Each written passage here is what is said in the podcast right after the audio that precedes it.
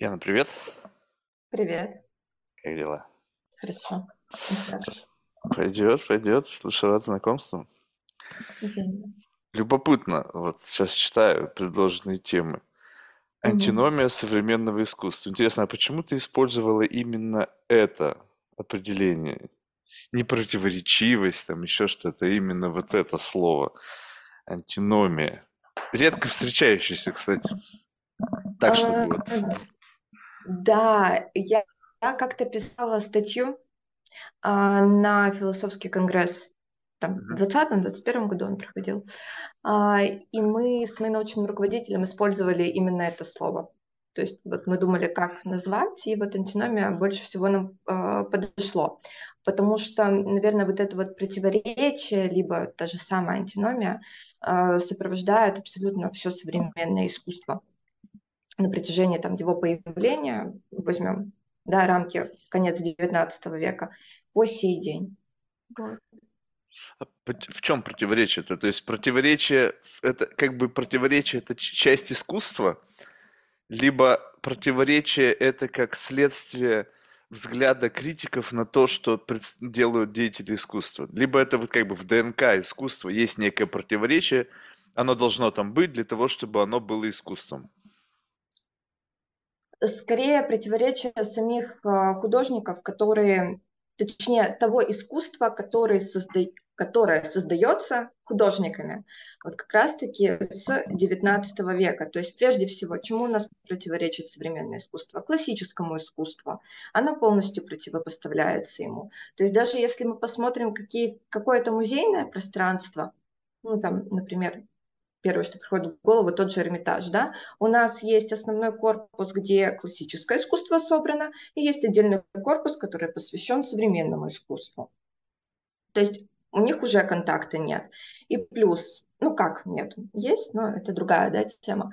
А, и плюс сами художники, как появляется то самое современное искусство. Берем тех же импрессионистов.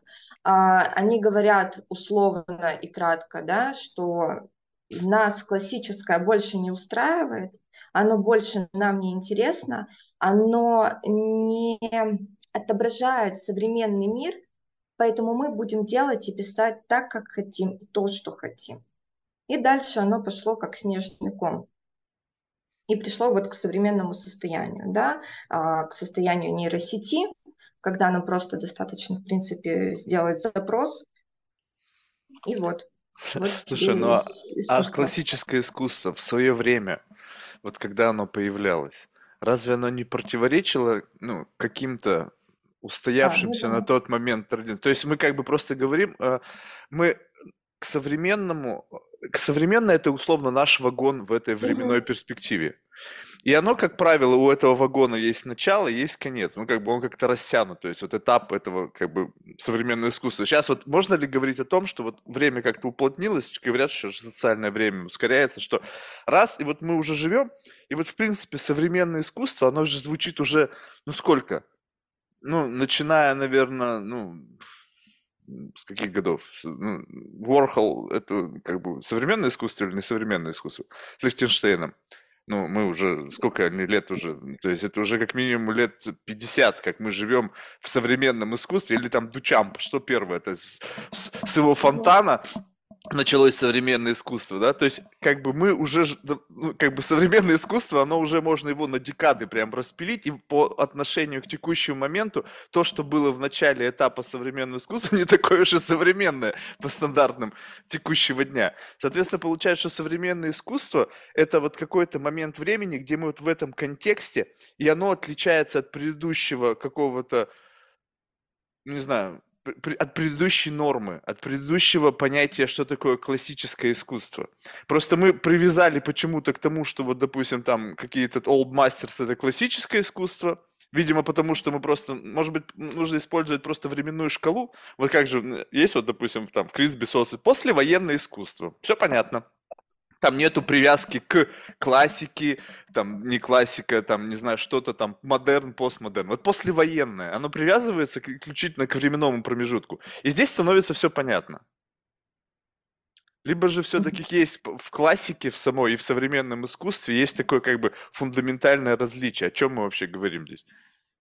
Ну, во-первых, я рассматривала более масштабно все-таки, да, современное, несовременное и противоречивость. То есть mm. понятно, что когда-то любое искусство было современным, и оно противоречило каким-то канонам. Но плюс-минус эти каноны, формы выразительности, они были одинаковые. А тут, э, да, что мы подразумеваем под современным искусством, да, о чем я буду с тобой сегодня, наверное, говорить, и о том, о чем я говорю в своих работах.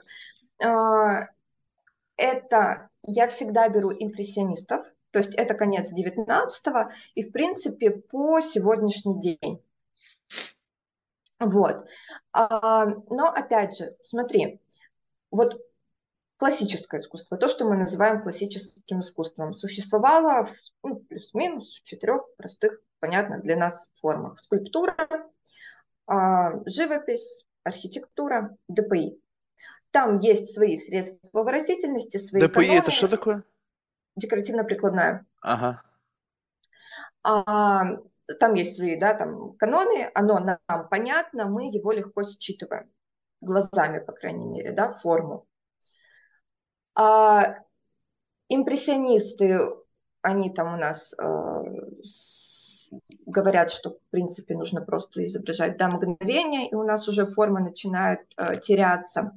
А потом, кого возьмем? Давай, кубистов, да, там вообще распад формы идет на вот эти вот куски. И дальше все оно как-то скатывается в абстракцию. А потом, благодаря технологиям, уже послевоенное как раз-таки искусство, а у нас появляются такие формы, как видеоарт, а, там, перформансы всевозможные. Ну и вот сейчас такая наболевшая тема, да, это нейросеть. Вот, и я тут со своей ученицей недавно разговаривала как раз на тему нейросети и того, что, в принципе, там можно создавать картины. И вот был недавно такой кейс, когда, не помню, что за художник, художник создал картину с помощью нейросети и где-то выставился. То ли это была просто выставка, то ли это был какой-то конкурс, и он там победил. Я говорю, спрашиваю ее, как ты вообще к этому относишься?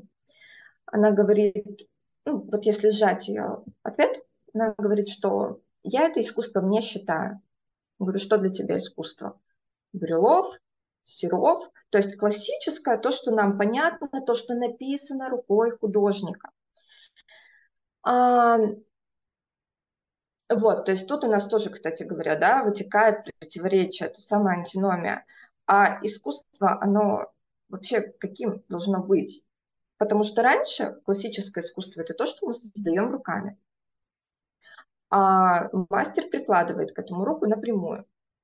А потом в какой-то момент у нас начинается следующее, что принципе художник может просто задать определенные параметры, и это появляется гораздо раньше нейросети. Это появляется еще в 20 веке. Там, наверное, Ворхол, либо даже чуть-чуть раньше его когда мы просто даем да, в типографию в ту же определенные параметры, и нам делают готовое, а мы потом это выставляем. Вот. А, то есть противоречие в выразительности, в форме искусства. Ну и создание каких-то совершенно новых канонов. Ну вот, кстати, вопрос, созданы ли они и есть ли они сейчас в современном искусстве. Хм. интересно. Подожди, ну вот смотри, то есть получается так, что с ходом, изменением хода времени, изменение взглядов людей под воздействием, возможно, их ну, как-то каких-то социокультурных изменений, то есть появление какого-то абстрактного видения, где теперь как, как бы э, качеством искусства является не детализация, поскольку как бы мы изобрели фотоаппарат, видеокамеру, в общем-то, это детализация, как вот в те времена, когда там пытались абсолютно как бы воссоздать копию реальности, да, запечатляя там малейшие нюансы, стало неинтересно, потому что фотоаппараты, видеокамеры делают это лучше, чем человек. Поэтому подумали, ну, блин, ну, в общем-то, что нам конкурировать с фотокамерами? Давайте мы увидим не отображение того, на что я смотрю, а добавим это эмоционального подтекста. Теперь, теперь я, я не просто это вижу, я это чувствую, и я показываю, как я это чувствую. То есть искусство перешло из какого-то такого прикладного, как бы, как-то, э, как бы от копирования реальности в э, форму, как это сказать, извлечения из этой реальности какого-то чувственного компонента. А тут закономерный вопрос, разве искусство раньше какие-то эмоции, чувства не порождало? Нет, ну смотри, они, они как бы, как это сказать, э, они такое ощущение, что вот э, при взаимодействии, как бы, я просто как бы говорю out of nothing. То есть э, классический формат это когда, представь себе, что мы запрограммированы ощущать определенным тип, типом, ну, а, а, определенную эм, а, красоту, определенную эстетику, в нас вызывает определенная сразу же как бы такой дефолтная реакция. Ну, скажем так, вот закат. Сейчас редко можно, ну, то есть сейчас, наверное, кто-то выпендрится, но вот в целом собрать людей того времени перед закатом, каким-нибудь живописным, там, не знаю, Корда Азур, как раз-таки то, что там у Манем часто этот, э, и заставить их на это посмотреть как бы первичная вот эта вот реакция, которую они испытают, плюс-минус она будет одинакова. В силу каких-то автоматизмов, может быть, какого-то природы человека, биологического плана. И классическое искусство, оно запечатляло красоту и эмоциональность именно вот в том ее дефолтном восприятии. То есть вот как бы бук, они инкорпорировали, они пытались запечатлеть момент времени с максимальной детализацией и тот под контекст какого-то такого, может быть, биологического плана, который он их вызывал. Теперь же что-то говорит, не-не-не-не, я не хочу так. Я чувствую вот это подкатывает, это первичное восприятие, то есть вот эта природная, блин, красота, которая меня обволакивает, но я хочу соригинальничать. Я не хочу, чтобы это было просто вот так, как у всех. Я хочу м- извратиться каким-то образом, чтобы увидеть в этой красоте какой-то вот наш спектр дополнительный и наполнить его эмоции неожиданные. И потом этой эмоцией неожиданной поделиться и как бы заставить тебя прочувствовать неожиданную эмоцию во взаимодействии с этим объектом. То есть ты приходишь, и, ну, блин, ну закат. Говоришь, не-не-не, это не закат. Это, и я начинаю рассказывать тебе историю. И если эта история достаточно классно сделана, что ты в состоянии увидеть то, что я тебе рассказываю, ты начинаешь испытывать новую эмоцию, и по отношению к твоей классической эмоции это что-то новое, и вот это форма современного искусства. Я сейчас выдумывал что-то. Я немного запуталась в твоих размышлениях. Так, ну давай то, что я запомнила, даже себе ничего не зафиксировал. А, так, ну про эмоции. А, ну, Все-таки искусство, наверное, оно всегда в, моих, в моем понимании, да, в моих взглядах, что оно всегда предназначено для того, чтобы оно тебя вот как-то вот задело внутри, вот что-то всколупнуло в тебе, да, а, чтобы у тебя какая-то эмоция пошла, причем неважно какая, э, хорошая или ну, плохая, да, хотя странно, наверное, для эмоций использовать такие категории, но не суть. То есть, ну, возьмем тоже религиозное искусство. А разве оно э, там в средневековье на людей не производило? Да, но в этом и есть, в этом-то фишка, что люди должны были испытать какой-то номинозный опыт, да, ну вот какой-то такой, mm-hmm. в этом и идея, что цель была, ну, как бы, все, вот когда появилась какая-то религия, возможно, и людей, ну, ли, либо это было как бы инструмент для управления, либо это было какой-то stepping stone для того, чтобы просто люди могли выжить в то время, но тем не менее, то, на что я смотрю, должно точно соответствовать тому, что я хочу тебе сказать. Ну, то есть вот этот вот момент какой-то там контакта с божественным – а современное искусство, оно как раз-таки, это как трикстер. Ты смотришь, и у тебя это вызывает, как бы должно вызывать нуминозный опыт, условно, да, представь себе, если бы там Ворхол или Блихтенштейн нарисовали бы икону. Но там были бы элементы того, что мы распознали, но они сказали, нет, нет, нет, здесь не нуминозный опыт, здесь что-то другое в перемешку, условно, это какой-то микс. Вот ты вот тот самое ощущение какого-то божественного в себе держи, как основной компонент этого коктейля, но я тебе сюда еще чуть-чуть набрызгу разных там ликеров, чтобы тебя это вштырило по-другому. То есть вот классическая, ты встаешь, ты получаешь эмоцию, и эта эмоция как бы ожидаемая, она реально как бы э, коллерирует с тем, на что ты смотришь. То есть красота, ты смотришь на красоту, боль, ты смотришь на боль. То есть эстетика такая как бы прямая зависимость между тем, на что ты смотришь, и то, как ты это распаковываешь. Если что-то, на что ты смотришь, должно распаковываться как-то по-другому, то есть абсолютно противоречиво, ты же сказал, противоречиво в чем? Mm-hmm. Что я смотрю как бы на объект двух целующихся людей, или там какая-нибудь романтика, а на самом деле написана, картина называется, допустим, там «Содом и Гамора». Ну, и что-то такое. То есть первичная моя реакция, я смотрю вроде бы на какую-то понятную мне эстетику, но идея современного искусства извратить мое восприятие того, на что я смотрю под другим углом, там, или еще что-то. Не знаю, использование форм, красок, не знаю, там, каких-то абстрактных вещей. Либо вообще, еще самое лучшее, это когда абстракционисты появились, когда вообще не было ни формы, ничего, а просто какой-то цвет и какая-то какая компиляция красок, и ты там должен был что-то увидеть, чего как бы автор туда запечатлел.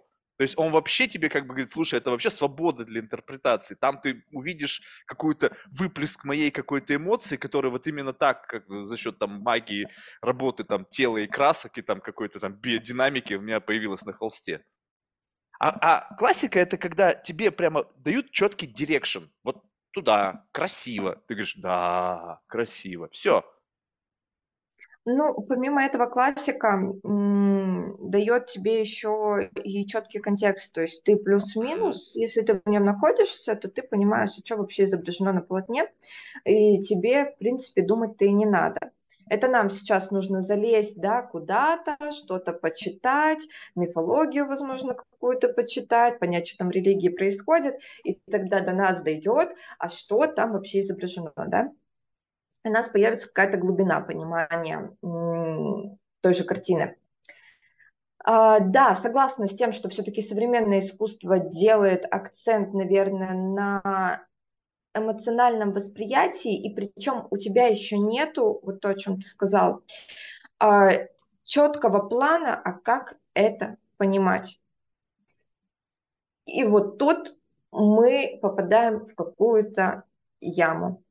То есть рассматриваем искусство да, там, с точки зрения обыденного человека, который не в контексте. Вот он пришел в музей, и он такой, ну, вот что-то да, там перед ним изображено, там, возьмем того же Ротко, вот этот цвет. А с чем я должен контактировать-то, а с какими смыслами? И вот проблема и сложность восприятия как раз-таки современного искусства, то, что ты сам являешься тем самым исследователем и ищешь вот эти смыслы которые заложены. И никто тебе точно не скажет, а что ты должен понять? Ну, каталог соцби тебе скажет. Там эссе написано, ну, да. что там. То есть они как бы тебя фреймят постоянно. На самом деле, вот, вот э, истинный исследователь. Вот смотри, вот если, скажем так, вот ты занимаешься искусством, вот ты условно занимаешься исследованием. Угу. Можешь ли ты интерпретировать Ротко как бы out of вот как бы вот этот контекст, который уже, уже создан до тебя искусствоведами, арт-критиками, там, искус, э, искусствоведами, которые занимают, которые пишут там каталог Резоне, там, и все вот эти вот все истории. И есть такое классическое восприятие Ротко, его декомпозировали его произведения, дополнили, плюс, ведь человек-то был современником для многих, он же рассказывал еще, что он туда как бы впрыскивает. И вот твоя интерпретация – она все равно уже отфреймлена тем самым контекстом, в котором это создано. Угу. Ты, ты, как... Они тебе задают все равно системы координат. Единственное, что как бы эти системы координат, они получаются как бы э, несколько, э, ну, то есть они вообще фантазийные. Ну, то есть если изображена э, фотореалистичная картина, то ты понимаешь сюжет, там как бы сама, сама форма ее э, как бы интерпретации, она тебе задает вектор, который, ну как бы э, сложно спутать. А когда ты просто видишь какой-то градиент там оранжевого, там уходящий в голубой там или еще что-то, как бы, как бы сложно с это с Холокостом как-то связать, но некоторые связывают. И как бы думаешь, так, подождите вообще, откуда вот сюда это прилетело? То есть вы сейчас что мне хотите сказать, что там какая-то боль запечатлена, или там еще что-то, что я как бы не видел, и тут понимаешь, ага, вот чем вы играете. вы берете что-то такое, какое-то животрепещущее, что-то больное, да, и как бы вот это одно с другим слепляете, и таким образом это, знаешь, как, как какой-то катализатор добавляется всегда. В любое произведение искусства они впрыскивают что-то как бы out of nothing, ну то есть абсолютно как бы извне, для того, чтобы воссоздать, как бы родить некую эмоцию дополнительно, и меня приучивают. Смотришь сюда, получаешь вот это. Это, знаешь, как, как что-то тебе напоминающее о чем-то. Но если у тебя нету вот этой ассоциации, которую тебе вменили искусствоведы, то ты смотришь, просто я был таким человеком, впервые оказавшись там в галерее современного искусства, я, правда, понимал, что мне нельзя там ржать над всем, потому что я сразу же показал свою невежественность. Я бы так молчал. Но когда мне люди, которые со мной говорили, ходили, рассказывали о том, что, на что я смотрю, я понял, офигеть, вы тут историю создали. Я вот этого, без этой истории бы никогда бы в жизни бы не увидел. И потом, каждый раз, когда я натыкаюсь на это, в воспоминании всплывает вот этот контекст, который подтаскивает вот эту эмоцию при взаимодействии с вот этим набором каких-то компонентов на холсте. И я понимаю, ах, вот оно как. То есть это просто код для активации какого-то эм, как бы психоэмоционального подтекста, который прошит, опять же, фреймингом вот тех самых там э, каталожных записей о том, на что мы смотрим. И вот, это как вот, как, знаешь, вот что-то, что триггерит в твоей памяти какие-то воспоминания. Вот может же быть, что вот ты посмотрел на какой-нибудь объект и, «А!» и вот улетело в прошлое. Но это твоя личная ассоциация. А современное искусство, оно тебе вменяет ассоциации, которые должны всплывать у тебя тогда, когда ты смотришь на тот или иной объект. Ну, во-первых, начнем, да, с подхода. А, как мы пойдем в музей современного искусства, да, то есть мы можем, с одной стороны, подготовиться, там что-то почитать, и прийти уже подготовленным, и мы вроде как знаем, какие смыслы там искать. Но не теряется ли тогда суть современного искусства, что это должно быть а, твое, твоя, а, твоя внутренняя самостоятельная интерпретация того, что ты видишь. А, и плюс дальше, да, а как понять современное искусство? То есть кураторы нам клево помогают в музеях, а, они тебя могут направить, они тебя раскрывают. Я скажу больше, они раскрывают самих художников современных, которые там что-то нарисовали или сделали, да, какую-то инсталляцию, и не понимают, о чем.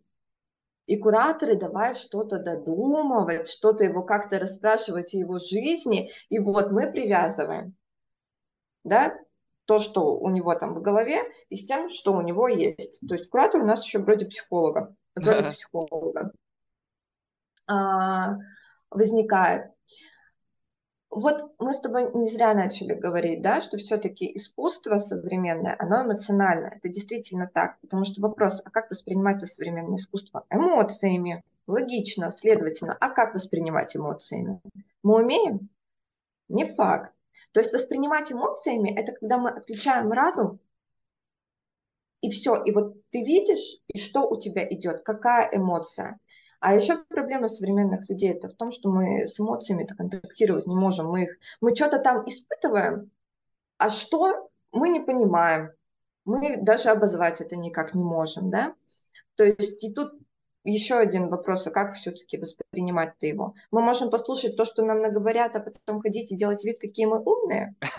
Вот я сходила на такую-то выставку, и там было то-то, то-то. Или все-таки вот этот ум свой отключить и научиться контактировать с самим собой. И вот тоже про травмы. Вот эти самые перформансы, которые создаются, это же тоже работа трав... Э, с травмами самого художника, с какими-то своими, такая проигрыв... такое проигрывание, да. А, и плюс э, тот же Ротко, да, тоже про травмы. Но действительно, э, как нам говорят, по крайней мере, да, тоже буду на это опираться, а это искусство послевоенное. Ну, думаю, странно отрицать, что война не нанесла на нас э, какой-то, не добавила нам травматический опыт. Добавила еще какой? На мой взгляд, он еще не вымылся там, в нашем поколении. А, не прожит он еще до конца. А, следовательно, как люди себя вели после войны, после Второй мировой, после Первой э, мировой. Но это же ужас, это же тотальный ужас. До чего довел прогресс оружия? А, люди возвращались просто в прямом смысле разобранные, а, да, с вот этими, с костылями, с протезами. А, то есть мы смотрим на человека, а он вроде как и, и человека, вроде как и нет, а как его вообще воспринимать?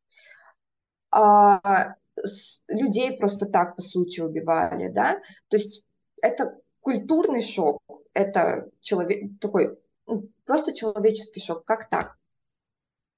И, естественно, в искусстве это будет каким-то образом отображаться. И ты представь, да, вот мы это держали там с Первой мировой, потом наступила Вторая мировая война, которая была еще хуже, и просто это копилось, копилось, копилось, и вот этот крик невероятный, да, который в нас там сидит, а, вот этот страх, вот эта боль, ее нужно как-то вот выкричать, выреветь, и у нас появляется абстрактный экспрессионизм, ну, собственно говоря, и все, да, там, сопутствующие. Да, но вот смотри, вот без этого гайденса, вот скажем так, что представь себе, Мгм. что вот мы вот э, как бы, видишь, просто сложно вырвать человека из контекста. Мы так или Мгм. иначе, как бы инфо- осколки информации в нас влетают, да, особенно теперь, когда типа все хотят быть таким приближенными к искусству. Сейчас вот раньше скажи там, не знаю, Шагал, ну, кажется, вообще никто бы не слышал, ну, не знаю, может, ну, нет, опять, не никто, а в среднем по больнице. Люди бы даже не представляли, какая у него тематика его произведений, какая у него цветовая палитра, вообще какие у него там объекты изображены. Сейчас в силу того, что так или иначе все там любят ходить там по галереям, музеям, ну, в общем, такой некий как бы, некий такой must-have с точки зрения образования, у людей есть представление о контексте, и они наверняка уже где-то что-то там слышали. Так вот, если говорить об этом, что э, вырванного из контекста времени человека, который не знает, кто такой Ротко, вообще первый раз в жизни слышит. Мы ставим его напротив какого-нибудь самого такого яркого его произведения, которое малюется всеми красками, которое впитало в себя всю, всю боль там после военного времени, там ба-ба-ба-ба, вот эта вся история. Я говорю, слушай, вот тебе ментальный эксперимент. Вот ты сейчас стоишь перед этим объектом, давай, начинай мне транслировать, что ты чувствуешь. И он может вообще не знать, какого это происхождения. Это, может, вчера было нарисовано. Может быть, сто лет назад. Ну, хотя сто лет вряд ли. Ну, скажем так, вчера, сегодня, завтра. Где-то вот в этом промежутке. Увидит ли он внутри этого и почувствует ли внутри этого он некую вот эту боль, запечатленную, либо попытка запечатлеть эту боль, которая сделана этим художником именно с этой целью. То есть именно вот как бы, как бы такой, не знаю, как бы в, в попытке э, выплеснуть боль, чтобы, или как бы, не знаю, чтобы как- какой-то копинг solution, знаешь, чтобы как бы легче стало, либо другие поняли, что нужно вот было оставить вот этот мазок в истории для того, чтобы каждый раз, глядя на это, мы вспоминали о той боли, чтобы не совершали ошибок в будущем. Но вот без контекста. Просто подошел, встал и такой, ну, я не знаю. Поэтому как бы вот этот пуш в направлении нужной мысли, как будто бы в современном искусстве он очень важен. Да, ты можешь прийти интерпретировать самостоятельно, но это то же самое, что я сейчас приду в лабораторию биологии, начну, так, это что у вас тут в пробирке? А, ну мне кажется, что это инфузория туфельки. Сказать, ты, Марк, что, дурак? Это вирус Эболы. Ну, понимаешь, да? То есть, как бы я беру, интерпретировать мы можем вообще. Я вот весь мир интерпретирую через призму своего бестолкового восприятия. Но ведь это не значит, что это так. И то же самое, что если существует, вот это, кстати, такой вопрос прямо в лоб, существует ли искусство вне профессионального, пр- профессиональной критики и как бы вот науки вокруг связанного изучения этого искусства? Ну, то есть, вот представь себе, вот э, э, не сложилось так, что вот Мане стал знаменит, да, и где-то там вот лежали бы его там это вот японские там мостики или там пруды эти с кувшинками там где-нибудь на даче у кого-нибудь там в той же самой местности, где он там это творил. И вот ты на него смотришь, и вот без вот этого многообразия всего, что связано с импрессионизмом, вот этих там способов, как, как это описывается, как эти накладывались, там цвет за светом, это- и там тоже абстракция была, там многие пишут, что это абстрактное искусство. Вот, и так или иначе, способен ли я был бы вот оценить вот этот масштаб? Либо же именно сам факт того, что вокруг этих произведений, в силу того, что люди, ну как бы, я не знаю, тут очень любопытно же, как люди стали заниматься описательной частью искусства. Были коллекционеры, которые просто завешивали пустые мрачные стены в своих домах. А потом появились люди, которые профессионально стали заниматься изучением этого и создавать вокруг этого невероятный контекст. Сколько книг написано про импрессионистов? Да блин, если так вот собрать, у меня просто есть знакомые, которые ну, прям профессионально занимаются искусством, там библиотеки о искусстве, там тысячи книг, написанные о искусстве, тысячи, и причем это как бы их личное собрание. Это не библиотека Конгресса. Если мы посмотрим библиотеку Конгресса, если взять эти все книги, написанные о искусстве, то там такой невероятный контекст, что существует ли искусство вне этого контекста? Понимаешь, то есть как бы получается так, что нас отфреймили, и мы видим это, и мы моментально распознаем в этом искусство. Вот представь себе, инопланетянин приезжает, просто идет, и тут бам, видит какую-то картину, вот будет ли он считать это искусством, либо он будет считать это какой-то мазней на стене? Слушай, хороший вопрос.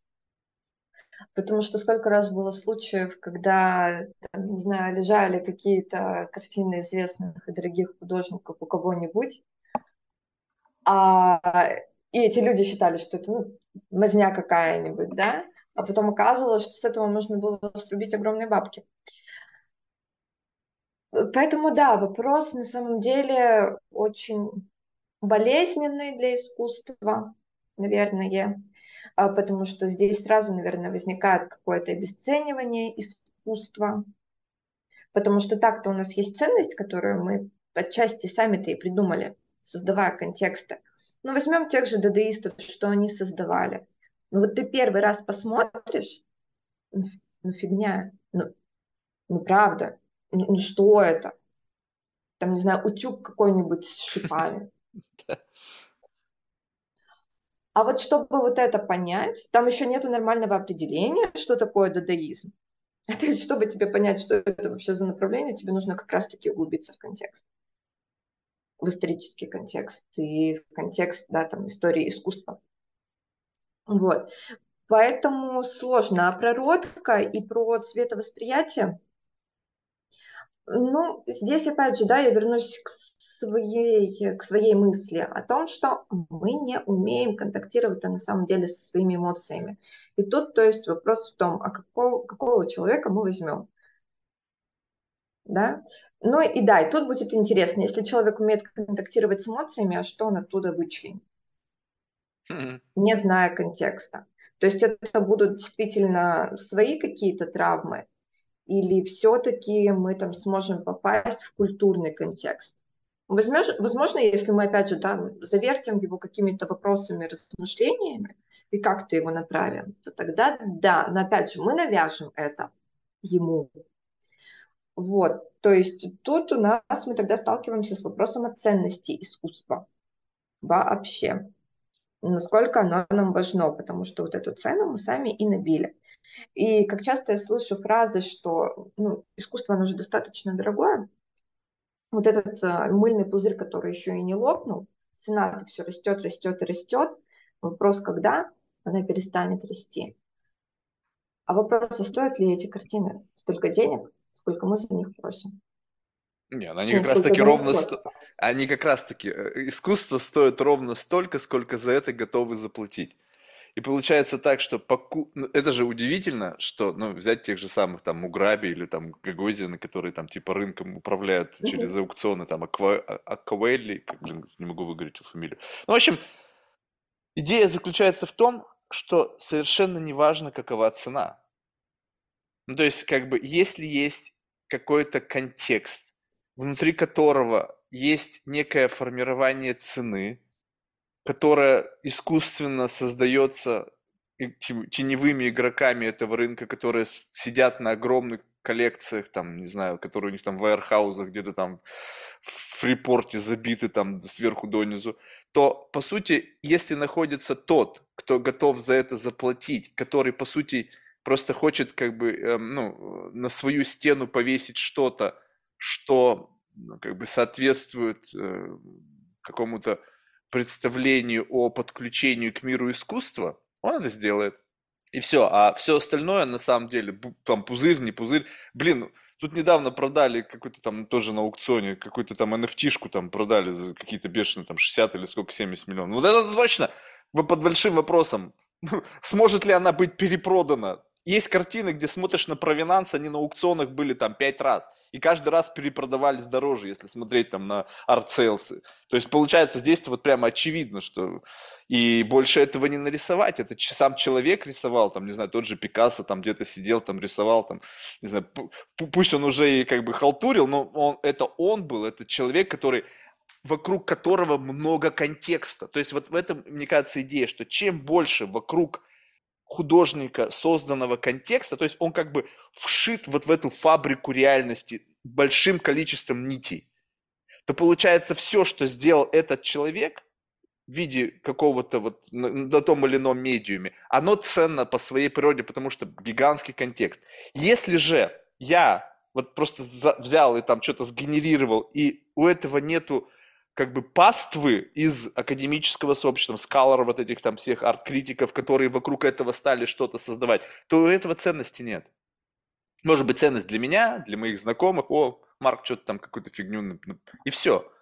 Поэтому ценность, как бы, как, вот э, есть понятие как бы исторической ценности, да, когда мы как бы пытаемся, там, особенно в музее, охотиться за тем, что является как бы музейной ценностью, представляет, чтобы как бы вот эти вот осколки истории который как бы является легаси человечества, да, какого-то вот эволюционно отображают, как изменялась культура, восприятие искусства, цвета, красок, эмоций. Оно как бы вот так нарезано вот этим фреймингом.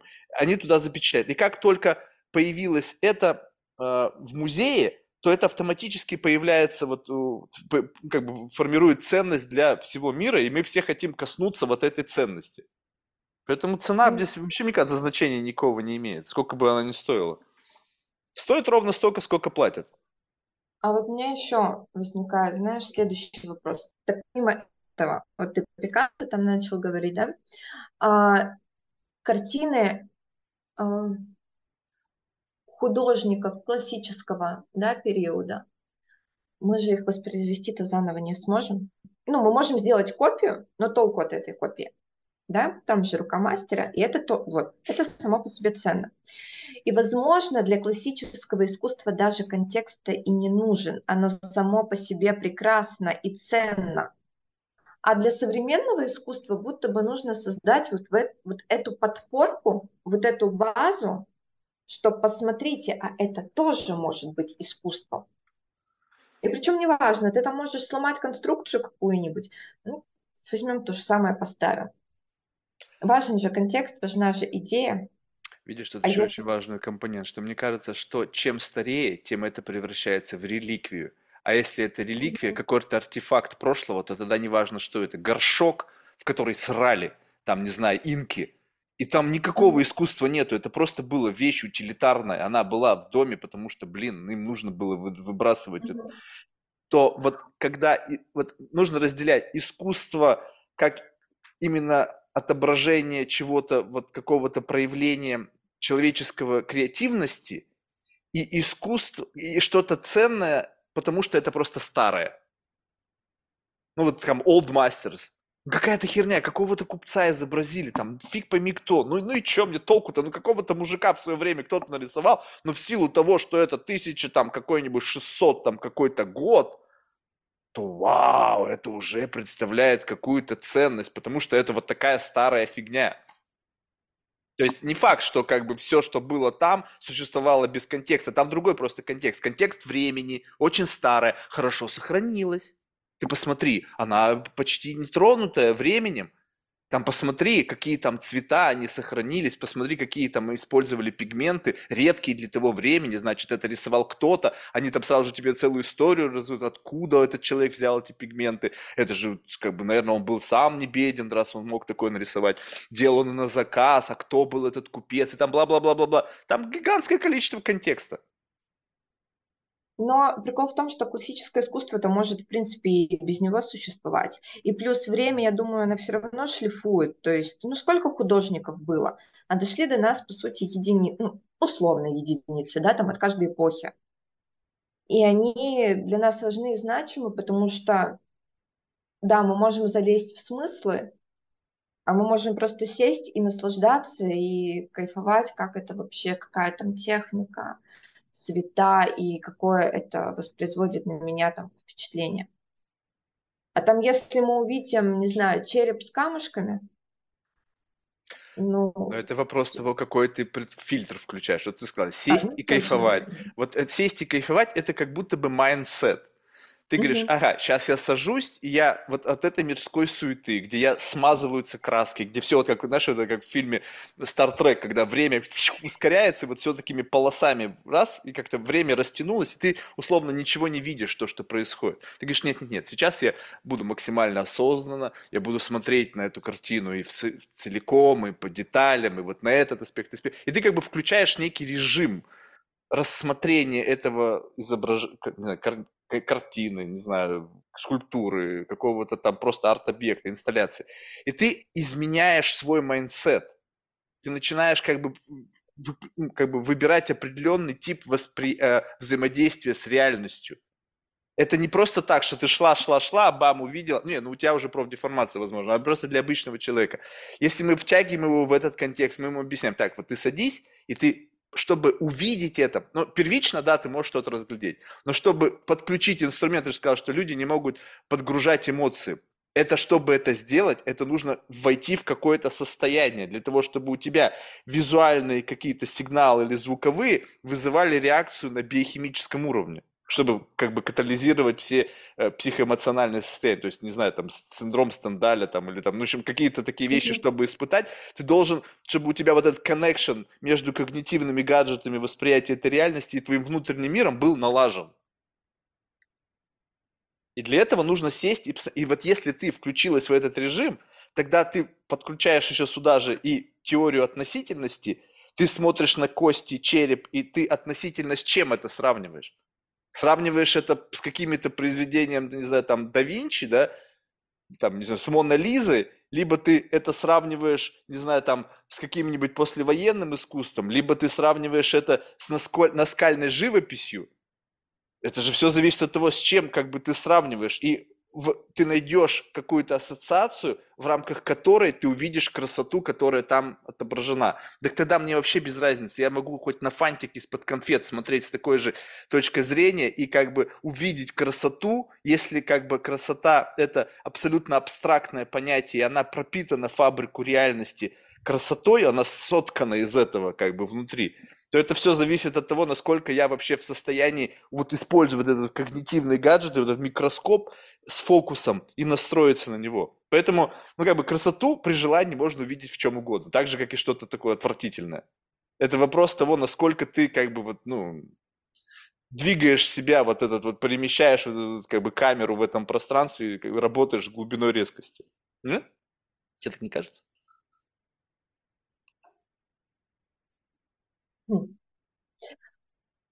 Возможно. Возможно. Возможно. Это уже неплохо. Но тут просто, наверное, идет влияние нескольких факторов все-таки восприятия. Да? Современное искусство, оно говорит, что оно не обязательно должно быть красивым. Ну и да, ладно, соглашусь, что смотря с каким настроением, с каким настроем ты все-таки идешь э, в тот же музей, да, или в галерею, и что ты хочешь сегодня-то отыскать. То есть ты хочешь посмотреть, а как люди там что-то изображали а, в определенную эпоху, а, либо ты просто хочешь полюбоваться включить, там, сбежать, да, от чего-то, от того же реального мира. Вот, а современное искусство, оно, им сложно любоваться. То есть, по сути, это то, чего добился Дюшан, mm-hmm. да, когда свой фонтан принес. Сказал, что, да, в принципе, искусство-то и не должно быть красивым, оно не должно быть эстетичным. Оно, оно должно быть такое, концептуальным, да? То есть это должна быть какая-то да, концепция, да, да. зашитая внутрь да, этого всего. Да, так вот это в речь. Идея. Вот поэтому я То говорю, есть... что все можно обернуть в идею. У всего да, внутри можем... можно увидеть концепцию какую-то мы можем убрать, по сути, вот эти вот формы искусства, которые мы создали, и оставить идею. И идея это будет жить. Да, но ты же понимаешь, что эта идея, она что делает? Она под... То есть, вот, э, чтобы... Представь себе, что фишка-то в чем, мне кажется, заключается, что это просто код для активации. У нас богатое воображение. Мы дорисовываем очень многое в нашем сознании за счет вот этого рендеринга внутреннего, то есть циф- как бы виртуализации этой реальности в нашем каком-то сознании. Соответственно, вот этот код для активации – он призван для того, чтобы подгрузить у тебя из твоего какого-то вот библиотеки твоих знаний, твоих библиотеки, как бы внутренней галереи. Вот давай абстрактно представим себе, какова у среднестатистического человека галерея образов внутри собрана. Гигантская, мы постоянно угу. взаимодействуем с этими цветами, красками, да. Не, не у всех это галерея в виде конкрет, конкретных объектов произведения искусства, а просто а, а как бы отпечатки реальности. Кто-то видел закат красивый, кто-то видел рассвет, кто-то видел водную гладь, озеро, море, океан, там песок голубой, э, бирюзовый, там цвет воды. Ну, то есть видели красоту красок, каждый из нас. И вот это вот декодеры, как бы, и в то же время те самые как бы триггерные точки, которые активируют какой-то код, в виде идеи или концепта, который подгружает, и каждый, мне кажется, наполняет это изображение той самой, как бы вот эти пробелы, которые автоматически заполняет за счет собственной библиотеки. То есть отсюда и субъективное восприятие искусства, потому что я смотрю на что-то, это подгружает что-то уникальное из моей библиотеки снимков. У тебя библиотека снимков другая, у тебя другое что-то подгрузилось. Потому что пробелы, они очевидны. Мы смотрим, мы не знаем, на что мы смотрим. У нас возникают только ассоциации. Чтобы нам эту ассоциацию превратить в целостную картину восприятия, нам нужно дофига пробелов закрыть. И эти пробелы закрываются из нашей собственной библиотеки. То есть получается так, что это такое, знаешь, просто открывашка, которая должна тебя спровоцировать на какой-то, не знаю, как это сказать, какой-то эстетический опыт, переживание или еще что-то. А тут, знаешь, еще один вопрос возникает. Вот мы эти смыслы накидываем, накидываем, накидываем, и они будто бы, знаешь, по поверхности просто раскинуты, там, какого, ну, восприятия какого-нибудь там объекта современного искусства а глубины-то будто бы нет. Мы можем накидывать, у каждого это будет свое, исходя из наших травм, опыта и прочее. Эмоциональные, да, там, эмоционального нашего восприятия, контакта с эмоциями, раз я за это зацепилась сегодня. А глубина-то где? И С чего ты взяла, что да? каждый человек может глубину эту испытать? Я вот бывало читал книжки, которые говорили люди, что они ну очень глубокие. Я читал, ну как бы, как вот Чурка может, ну Чурка в смысле Полешка, читал книгу, ну и прочитал, и я говорю, так, ребята, я там глубины не видел. Марк, там есть глубина. Я говорю, слушай, как мне ее извлечь? Он говорит, ну для этого тебе нужно еще 50 книг прочитать, подгрузить контекст соответствующий угу. для вот э, как бы изучить детали, проникнуть в смыслы эти, чтобы ты понимал те метафоры, те референции, как бы вот уйти в глубину, и вот тогда ты сможешь зачерпнуть самого дна. Я говорю, охренеть. Ну, конечно, я так не, никогда в жизни не увижу этой глубины. Так же и с, и с искусством. Ты да. говоришь, что ты смотришь, и там нет глубины, но это человек, который это создавал, возможно, черпал с самого дна, и для него там была такая глубина, что как бы просто она тебе не снилась, потому что у тебя нету пол, полноты контекста и того самого необходимого набора референций. Ну, слушай, а так ли нам важно в современном искусстве то, что говорит вообще автор? Окей, автор-то сказал одно, а мы-то еще можем свое накидывать, добавок. Так оно и есть. Вот. Но это же, как получается, если мы сами накидываем, то мы, это невежественность. Это то же самое, когда я становлюсь интерпретатором науки, физики. Представьте себе, это Марк интерпретатор физики. Я так могу такого интерпретировать и сказать, Марк, ты сумасшедший просто. Ну, ты берешь какие-то, наверное, немного разные области все-таки. А в современном искусстве это же, по сути, его суть. Ты можешь воспринимать, мало того, что давай так, художник может делать вообще все, что угодно, а ты можешь воспринимать так, как тебе угодно и никто тебе, по сути, не может навязать смысл. А если ты сам не понимаешь, хорошо, вот тебе люди, которые тебе помогут понять. Вот, вот Пом- так, наверное, помочь помогут. понять, либо отфреймят тебя до того да, состояния, да, да, когда они тебя подтолкнут к тому, что да. их коллективный разум видит в этом произведении искусства. Вот да. эта идея, что они тебе просто подгрузят как бы э, инструментарий для того, чтобы ты увидела. Это, они тебе расскажут о чем это. И ты такой, а, вот это о чем. Блин, я бы никогда не задумался. Они говорят, ну, расти.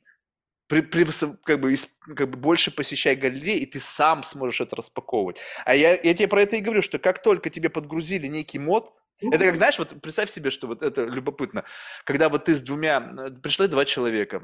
ну, один, один из них должен быть такой, как я. И вот смотришь ты на какую-нибудь абстрактную, какое-нибудь произведение искусства. Я говорю, слушай, а ты видишь вот, вот, вот в самом левом крайнем углу пиписька? И говоришь, нет, не вижу. Я говорю, ну как же, ну вот, раз, два, три. И ты такая, точно, попробуй теперь это развидеть. Угу. Ты каждый раз будешь приходить туда и вспоминать меня и видеть это. Потому что я тебе сформировал некую область восприятия, которая ассоциируется в моем бестолковой голове в силу каких-то, может быть, моих внутренних психологических травм. Я это увидел, но я тебя заразил этим видением, и теперь ты это всегда будешь видеть. Современное искусство, оно так и работает, что я пришел, да, вольна, вольность интерпретации, я, ты как бы это делается для меня, да. Художник, он такой трикстер, он, ага, я создам как бы open такую как бы открытую для интерпретации произведение. Каждый наверняка из своих травматического своего или какого-то там своих байесов, там, не знаю, девиаций, увидит в нем что-то. Мы потом сделаем черри-пикинг из этого, выберем самые смачные, что как бы произвело впечатление, чтобы это подкрутить, чтобы это было сексу... А, а, как бы актуально, сексуально, не знаю, не как угодно, да. И потом, если человек ничего не видит, мы говорим, это вот одно из трех. Либо ты там видишь это, ну, в зависимости от того, кто как бы куратор или тот человек-проводник в этот мир искусства. По сути, это как бы вот фрейминг бесконечный. И мне кажется, что искусство без этого фрейминга, оно как бы не существует. А вот классическая форма искусства, она не нуждается в этом фрейминге. То есть я могу услышать просто, не знаю, птичка чирикает, и мне покажется это красивым. Ну, то есть, как бы, вот эта вот фигня, ну, как бы, я думаю, что вот там первые приматы, которые жили там, волосатые, слышали какая-нибудь птичка, они, наверное, такие, их это тоже вштырило, там не было никакой интерпретации, просто, возможно, вот эта звуковая волна, источаемая вот этим маленьким пернатым, она каким-то образом подгружает в нас эстетическое восприятие реальности, как будто бы внутри нас зашит этот камертон восприятия прекрасного в эталонном его при, приближении. Вот как бы он меняется в силу того, что как бы меняется мы сами биологический вид, но в целом мы видим вот ДНК красоты, инкорпорированная во что-то. Вопрос в том, что иногда бывает, у тебя просто не хватает мощности твоих когнитивных гаджетов, чтобы так глубоко заглянуть в эту красоту. Если же красота на поверхности, мы сразу ее видим. О, красиво. А если слишком концептуально и красота находится на минус 20 этаже, и у тебя должен быть такой арсенал, как бы биолога с микроскопом, увеличение там в 100 крат, и только тогда ты увидишь, что внутри там какого-нибудь микроорганизма есть там какая-то маленькая пульсирующая точка. Как вот обычный человек с улицы это может разглядеть? Да никак. Ну, я увидел, ну, что-то там было, да, ну, какие-то мазня какая-то. Все. Потому что красота, она воспринимается, мне кажется, человеком на определенном уровне вот приближения закат красиво, видим какие-то цвета, и то не факт. Может быть, это следствие какой-то эпигенетики, когда там приматы, им больше не на что было смотреть, и вот эта красота красок их вштыривала, и они собирали все приматы на берегу, и и вот это воспоминание об этих первых ощущениях эстетического какого-то опыта, она по-прежнему живет и передается из поколения в поколение. Ну, слушай, во-первых, у современного искусства нету больше этой цели, да, наполнять нас эстетическим опытом. Ну, хотя тут еще возникает вопрос, а было, было ли это у классического? Ну, у классического, да, скорее всего, было в каких-то его формах. Но все-таки у вот современное искусство это же а, столкнуть человека с какой-то проблемой, с каким-то актуальным вопросом, вот, вот, который вот. возникает у художника, да, то есть это не об эстетическом восприятии. А то, что говорю, сделал Дюшан. Вот натворил, а мы теперь расхлебываем. А теперь дальше идем. Те же самые NFT, нейросети, да. А, хорошо, картину создал. А что мы там должны считывать? Ну, красиво, а контекста ты еще не придумал. не придумали, точнее, да? А, просто это круто, это клево, мы это замечаем, потому что это создал э, чел, э, как это было создано благодаря запросу человека, а он руку-то к этому не приложил. Подожди, вот это не важно. Вот я тебе, мне кажется, что просто слишком много пока этого. Не нашелся кто-то, кто, допустим, я, вот представь себе, что у тебя какие-нибудь хорошие связи с какой-нибудь там личностью в мире арт-искусства. Ну, просто и человек думает, так, блин, ну, на чем-то надо зарабатывать, да? То есть, ну, давайте мы, в силу того, что наша галерея, она такая современная, модная, давайте мы сделаем секцию NFT, да? Ну, как PewDiePie, да? У него есть там digital и есть воплощенный в виде там каких-то там картинок, да? И, скажем так, вот как-то так, чувак, мы занимаемся, я, ты со мной знакома, я тебе помогу. И, и этот импульс прида, придет к тому, что появятся люди, которые будут искать красоту в том, что ты сделал. Ты руку не приложил, но ты создала облако тегов в виде этого текста. То есть твоя уникальное набрасывание вот этого облака тегов, которое, на которые реагирует нейронка и выплескивает что-то. Это ты, это твое, условно, бессознательное. Они там могут приплетать, что ты занималась автописьмом. Знаешь, вот как бы ты через автописьмо создала это облако тегов, а вот это бессознательное, которое говорило с внешним миром через вот это автописьмо, является чем-то уникальным, и именно симбиоз твоего бессознательного и нейронки родил это замечательное произведение искусства. Если это начнет транслироваться, если за этим увидит кто-то деньги, а деньги увидеть легко. Пришел человек, очередной там, не знаю, галерист, к человеку, которому он доверяет, он говорит, слушай, вот это, не знаю, там Яна, через 10 э, лет ты увидишь, мы сделаем так, что эта Яна будет стоить, там, не знаю, 500 кей за каждый ее вот этот выплеск через нейронку. Бери сейчас, потому что завтра это будет стоить козик денег. Ты говоришь, ага, все, и все, и поехало. Просто пока слишком много этого всего. Не нашлось еще критиков, которые за кого-то зацепились, потому что слишком легко продать. Ой, слишком легко создать. Сейчас каждый может творить. Ну, что это стоит? Ну вот, Mind Journey, пожалуйста, загружай, и каждый может что-то начать делать. Поэтому точка входа изменилась, и, соответственно, критики будут будут появляться, мне кажется, как и во всем время, э, представители, которые каким-то образом вылезут на самый верх этой цепочки пищевой. И у них будет и каталоги, у них будут и критики, у них будут выставки. Обязательно появятся. Это просто слишком пока э, большое количество как бы, выбросов в реальность и еще не нашли, как на этом зарабатывать. Вот как только найдут, как на этом очевидно зарабатывать, сразу же все это появится. Ну, как вот бы... это, наверное, и страшно. Ну, что страшного? Мне кажется, ну... просто это, это, это просто недолговечно. Из этого, сейчас просто выпьют из этого до дна. Как бы вот фу, и потом это, это будет просто как вот, знаешь, в книге по истории искусства будет глава NFT. Было это с такого там, с 2000 там какого-то там, не знаю, 18 по 2000 там, не знаю, 35. Вот этап NFT и нейронные сети. И все. Потом что-то новое появится. Ну вот просто вопрос тогда, что останется через какое-то время? а, как оно все очистится. Ну, лишнее же все равно уйдет со временем. Оно отсеется. Просто вот вопрос, а что останется? Останется Пока то, что ассоциировано с какими-то известными людьми. Вот и все. Угу. Как всегда. Да. Так, же, так же, как картины. Ты же сама сказала, что было много художников, но только единицы дошли до ней. Почему? Потому что я купил это у этого человека, у меня было безопасное жилище, мой дом не сгорел, на него не набросились варяги, не, не, ну, в общем, не важно, что там не произошло, и это сохранилось до наших дней благодаря тому, что я охранял это и как бы, ну, как бы защищал свои вложения. Также и здесь, но как бы почему я это выбрал? Потому что был кто-то, и сейчас, наверное, будет кто-то, у кого достаточно денег и достаточно желания и какой-то мотивации, чтобы что-то взять. А раз этот человек сам по себе кто-то, ну как бы, как э, многих же художников там французской школы, их сделали их покупатели. Ну, как бы, а их сделали их покупатели. Почему? Потому что было модно, не знаю, там, покупать картины. И они отправлялись куда-то там в какие-то, не знаю, там, развалы где там бедный, блин, там Модельяне, полупьяный, с туберкулезом, там за бутылку портвейна рисовал там каких-то картин, и кто-то говорит, ну ладно, я возьму эту херню, сколько стоит, там, три копейки, ну окей.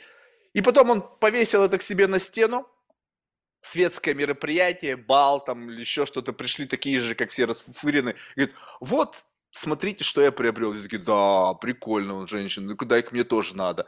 Бам, бам, бам, бам. Потом через какое-то время стали смотреть, а что в домах богатых людей? Там тех Ротшильдов, там Рокфеллеров или еще что-то. Вот смотрите, вот это кто? А это Модельяне. О, нифига себе, ну раз эти картины висят в этих домах, давайте к ним приглядимся. Если бы эти картины висели в домах пролетариата каких-то там рабочих с завода, никто бы на них внимания не обратил. Потому что что там смотреть, ну какая-то там жалкая халупа, блин, там тараканы, мыши, и висит какое-то полотно. Да ну пофиг, что там висит.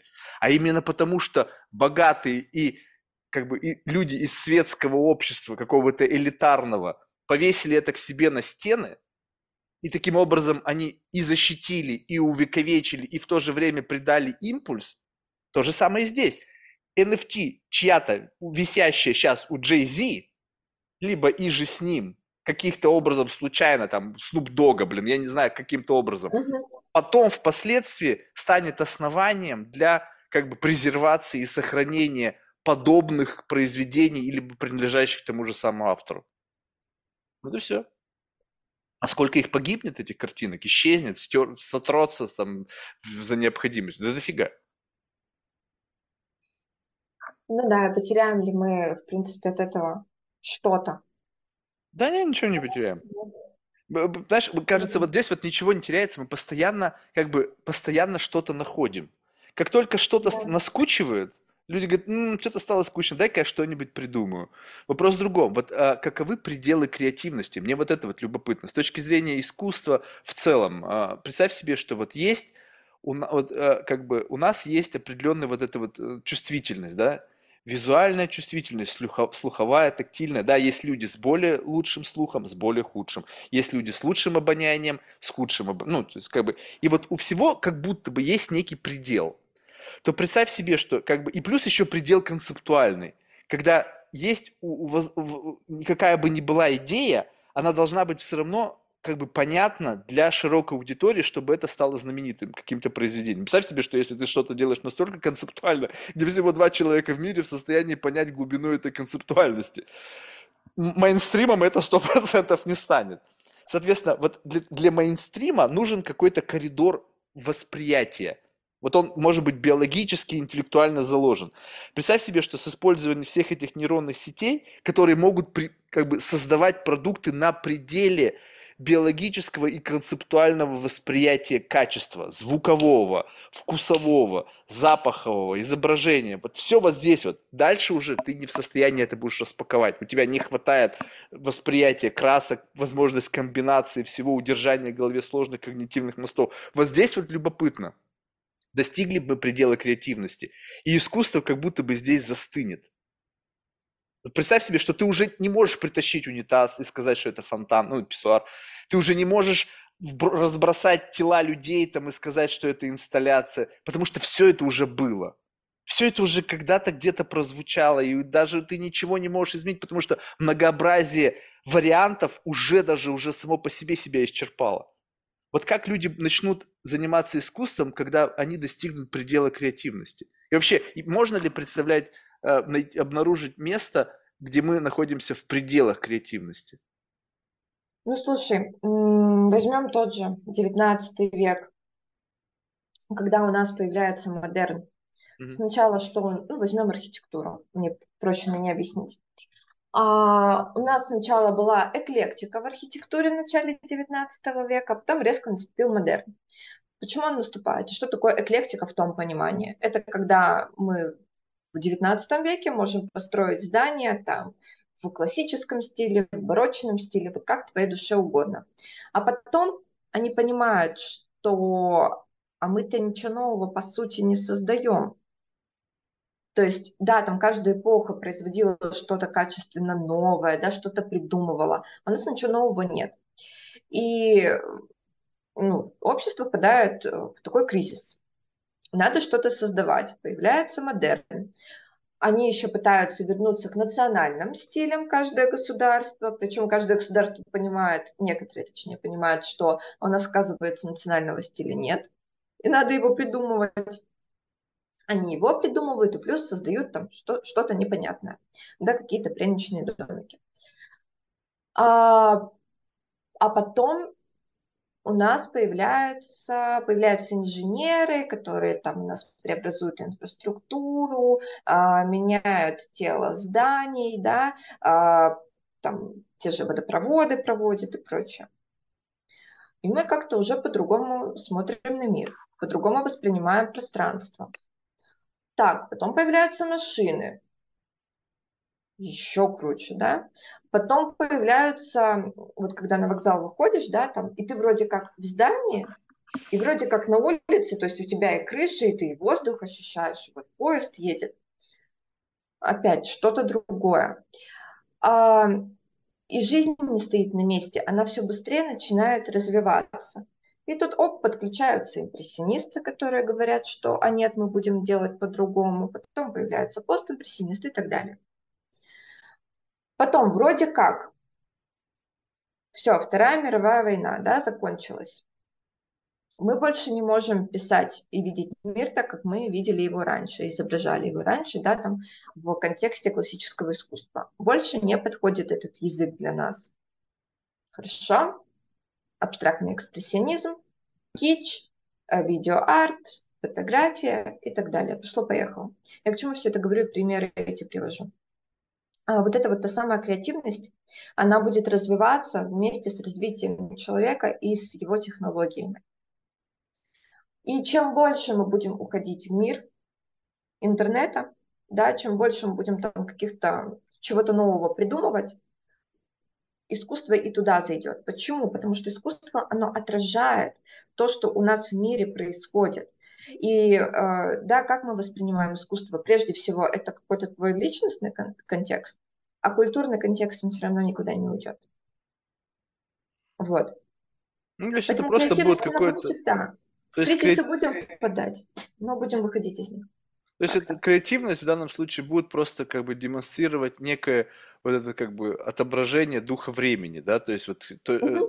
и, и э, в силу того, что дух времени изменился, будут просто, опять же, паразитировать на всех тех самых возможных способах репрезентации из нового духа времени. То есть, по сути, как бы просто сам изменение духа времени, оно как бы рождает целый пласт искусства, который как-то на него отреагировал, используя стандартные инструменты создания, как бы вот, ну, доступные для человека. То есть, что-то появилось, но раз у нас роботы заходят, по, по планете, да, либо там еще что-то. Это как-то изменит Power Dynamics, отношения, э, культуру. И именно вот эта боль, либо радость, либо, ну, любая эмоция, возникнувшая в результате этого технологического изменения, оно как бы спровоцирует реакцию мира искусства на эту ситуацию, но это будет что-то новое, потому что таких сентиментов не существовало, и то, как мы эти сентименты будем отображать на холсте, в музыке, там, в кино, это будут проявлением нового витка искусства. Да, я думаю, что так. Вопрос вот в этом, то есть вот тогда э, можно ли представить себе наличие новых сентиментов. Вот, вот если бы ты сейчас могла себе представить, вот я недавно столкнулся, я уже, правда, это еще раз говорил, но смысл в том, что, допустим, э, ревность самому к себе, вернее, нет, ревность к своему клону. Это был фильм «Лебединая песня», и там, ну, я уже 50 раз говорил, но смысл в том, что я не знаю, смотрел это или нет, в общем, э, смертельно больной мужик. И появилась э, лаборатория где-то, где тебя могут клонировать, и ты как бы незаметно для своей семьи можешь себя подменить. Ну, то есть представь себе, что вот ты живешь, у тебя есть любимый человек, он заболел, он не хочет тебя травмировать, и он обращается в эту клинику, они последний там всю память переливают в твой клон, и потом бам, он тебя заменяет, продолжает жить, а ты остаешься в этой клинике и медленно умираешь.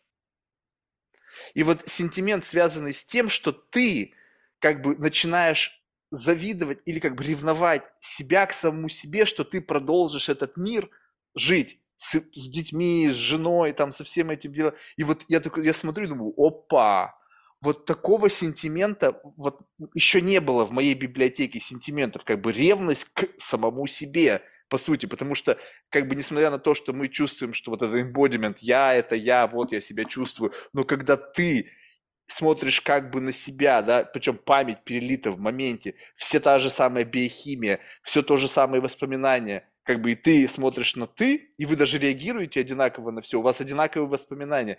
И несмотря на это, ты все равно видишь в нем чужого, как бы не себя. Это, можно сказать, новый сентимент. И, возможно, вот этот новый сентимент, если он будет широко распространен, он может вызвать волну какого-то искусства, отображающее этот уникальный сентимент. Но сколько новых сентиментов мы можем родить, которые вот будут как-то людям... Война, ну, какая разница? Война, она ползет за нами, не знаю, с, незапамятных времен. Ну, воевали там, не знаю, палками, грызли друг друга. Теперь воюют дронами, там, не знаю, угрозами, там, не знаю, всякими другими. Ну, смысл один и тот же. Война, война, нового ничего не придумали. Любовь. Ну, любовь там во все времена была какой-то, да? Было там какое-то невероятное количество способов описания, но в силу того, что это очень древний сентимент, а он, как бы его сложно как бы, ну, сложно придумать что-то аналогичное этому. Это все будет какая-то не, суррогат уже существующего. И вот существенный прорыв в искусстве, мне кажется, может быть тогда, когда появятся новые сентименты. Когда, допустим, AGI, э, э, искусственный интеллект оживет, да, и вот он заговорит с нами, как-то, не знаю, изменит наше представление об этой реальности, скажем, как бы, не знаю, станет нашим воплощенным в силиконе богом или еще что-нибудь. Есть у тебя какие-нибудь представления о том, какие сентименты могут появиться в будущем? Ну, Новые. скорее всего, это точно будет связано, вот, да, с чем-то, с э, какими-то технологиями, это сто процентов, потому что с каждым там десятилетием мы все больше и больше в это углубляемся. Все, мы жить без телефонов, э, без компьютеров, ноутбуков мы не можем. А что нового? Честно, вообще даже никаких предложений, э, предположений нет, а, что это все может вылиться и а, уйти. И вот в этом, мне кажется, интерес нашей эпохи, да, что мы живем в таком мире, который в таком переходном этапе, когда вроде как что-то там где-то новая этика формируется, да, культура отмены. То есть мы будто бы ищем самих себя во всем этом. То есть будто бы тот кризис, который там в XIX веке начался, он, ну, наверное, надеюсь, э, начинает подходить к завершению. Как-то разворачиваться в новые стороны, что-то более завершенное. Вот. А так, что конкретно это может быть? Вообще без понятия. Ну, мне кажется, классические формы точно останутся, куда мы без них. То есть живопись останется, это сто процентов. И тут тоже такой интересный момент меня волнует и интересует. Вот современному искусству научить нельзя, да? И понять его вроде, ну, научить понимать современное искусство нельзя. Тебе могут только навязать. А теперь мы посмотрим, что у нас в художественных школах творится и в академиях художеств. Но чему мы учим? Мы учим не современному искусству, мы учим классическому искусству. А как мы будем поставлять э, современных художников? Ну, а их же Вбрасывать их в этот в бульон, в этот реальности, и дальше они уже выплывать будут. Это как ты хочешь ну, научить бежать. Подожди, ну как бы ты вот в этом идея. Ты же не можешь на... научить человека бежать, если он еще ходить не научился что современное искусство, оно как бы проистекает из, как бы из, сначала ты ползешь, потом ты прямоходящий, и потом вот-вот ты уже бежишь. А как ты уже бежишь, это уже как бы следствие времени. И, возможно, это как бы правильный подход. Тебе нужно дать инструментарий, научить тебя азам, а дальше как бы ты попадаешь в этот мир, это вот как бы условно то, как это на тебя влияет, тебя как-то вштырило по-особенному, и ты, используя тот внутренний инструментарий, который здесь начинаешь творить в сегменте современного, или не, не, не, вернее, в сегменте э, как бы твоего восприятия этой реальности и просто у тебя есть способ для как бы интерпретации своего вот этого представления об этой реальности. Потому что вот у меня есть какие-то фантазии в голове, но я не могу их на холст выбросить, потому что у меня нет инструментария. Я не знаю как, я не могу, у меня не происходит трансформация моей фантазии в изображение. Сейчас, правда, Mindjourney мне помогает в этом, но смысл в том, что как бы это не факт, что как бы меня устраивает то, что я вижу. Но, возможно, если бы я создавал это сам, и имея достаточно инструментарий, это выглядело бы по-другому. Так, а прикол-то современного искусства в чем? Ты можешь делать и творить так, как ты хочешь. И вот тут вопрос, а нужно ли вот это классическое образование? Или если у тебя там есть, ну, условно, а, хороший уровень чувствования этого мира, и ты можешь вот так считывать контексты, так переноси так, как ты хочешь. То есть вот насколько современное искусство на данном этапе связано вообще с классическим? Очень сильно, мне кажется. Это то же самое, это вот как вот, есть у тебя ощущение, что вот э, раньше человечество произрастало и корешками в землю. Ну, то есть, как бы вот это, сейчас, может быть, немножко религиозно будет, но, типа, матушка природа, она подпитывала тебя, как бы, необходимыми знаниями для того, чтобы все было логично.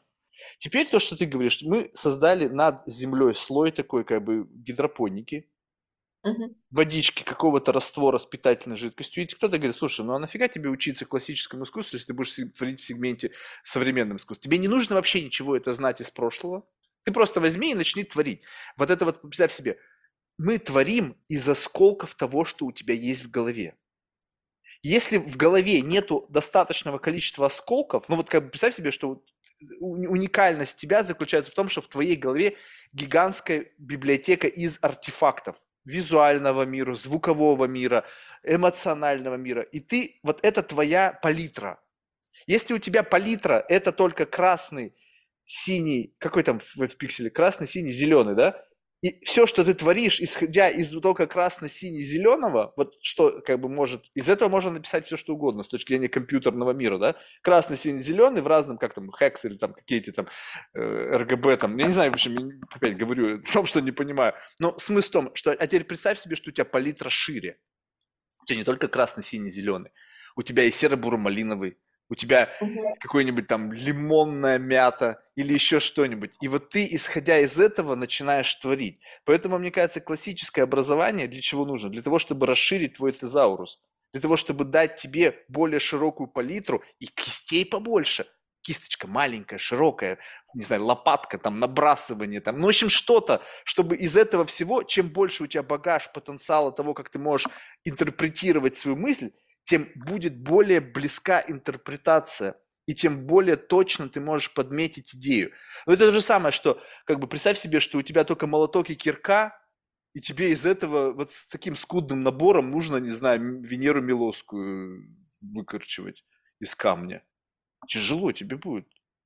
Ну, тебе нужно какие-то там, не знаю, там какие-то напильнички, там какие-то маленькие закуточечки. И вот тогда она появится. А вот такой какой-то, знаешь, там, ну, что-то, ну, твори, что ты, сейчас все могут творить, иди ты твори. Но и поэтому искусство такое поверхностное, потому что люди творят из того самого ограниченного набора инструментарий, представлений, контекстов, которые у них в голове. Там, мне кажется, зайдешь, у меня, я-то ощущаю, что у меня там зайдешь, там, ау, в библиотеке, там такое эхо пустых полок. Километр эхо. А у кого-то зайдешь там плотничком, тома за томами – и ты представь себе, этот человек начнет как бы мыслить библиотечно, бум. У него мысль укоренена вот тем самым многообразием знаний, из-за этого она более плотная и емкая. Поэтому я не знаю, мне лично кажется, что если люди, э, творящие в мире искусства, перестанут э, как бы впитывать, принимать вот эту эстафету знаний, а начинать сразу же с водного раствора, который как бы тебе говорит, тебе не надо ничего, вот свои белые вот эти корешки, запускай вот эту водичку, буль, бульон, и там тебе Mind Journey, все вот сейчас, а сейчас еще неизвестно, что будет дальше, они тебе помогут стать творцом, интерпретатором этого мира, как ты захочешь. Но в силу того, что многообразие людей творит через одну призму вот этого алгоритма, то мы будем, ну, как бы, это будет такой, как бы, не знаю, невероятный плагиат. Ты будешь во всем видеть отпечаток вот этого искусственного интеллекта. И там будет меньше тебя. Так понимаешь, и э, в этом-то есть вкус, что а, ну или подкуп какой-то, что по сути современное это искусство говорит нам о чем? Что ты можешь действительно, ты можешь сделать все, что угодно. Да, понятно, что оно будет поверхностным, потому что чтобы была глубина в искусстве, у тебя должна быть глубина в голове. А, это очевидно. А опять же, посмотрим на современный мир и на современные поколения, которые сейчас в нем э, развиваются и растут, что самое главное. Мы же очень сильно ценим свое время, и долго учиться нам уже не подходит. То есть нам нужно что-то, где мы быстро там получим знания. Но извини меня, чтобы научиться рисовать, ну, тебе нужно продолжительное количество времени. И вот у меня тоже вопрос для будущих поколений, а будут ли они это делать? Мне очень интересно, как у нас перестроится образование в будущем мире. Если сейчас там большинство помешано э, на каких-то э, курсах, там, когда ты можешь за 9 месяцев, условно, э, там, освоить какую-то профессию. А с искусством-то как это будет? Вот. А, то есть оно будет дальше а, идти в примитивизм какой-то, или все-таки будет развиваться какая-то глубина? То есть это же тоже зависит от культурного кода и от поколения, которое у нас формируется. Так это, мне вот. кажется, все будет то же самое, что найдутся те, кто продолжит тащить за собой эту лямку, тратя годы свои... Понимаешь, это вопрос? Мы говорим, мы все ценим свое время. Окей, это же классный тезис. Но если я обожаю это, то трачу ли я время? Как раз-таки все за пределами это, это трачение времени. Как раз-таки вот то, что как в тот момент, когда я не занимаюсь этим, я трачу время. Мне нравится учиться, мне нравится рисовать, учиться, блин, мне нравятся разные техники того, как можно там накладывать, там, не знаю, что-то-то холстом, и я кайфую в этот момент. Те, кто видит в этом трату времени, конечно же, они этого не будут делать. Тогда вопрос, если ты не, тебе это не нравится, на какой хрен ты лезешь в искусство?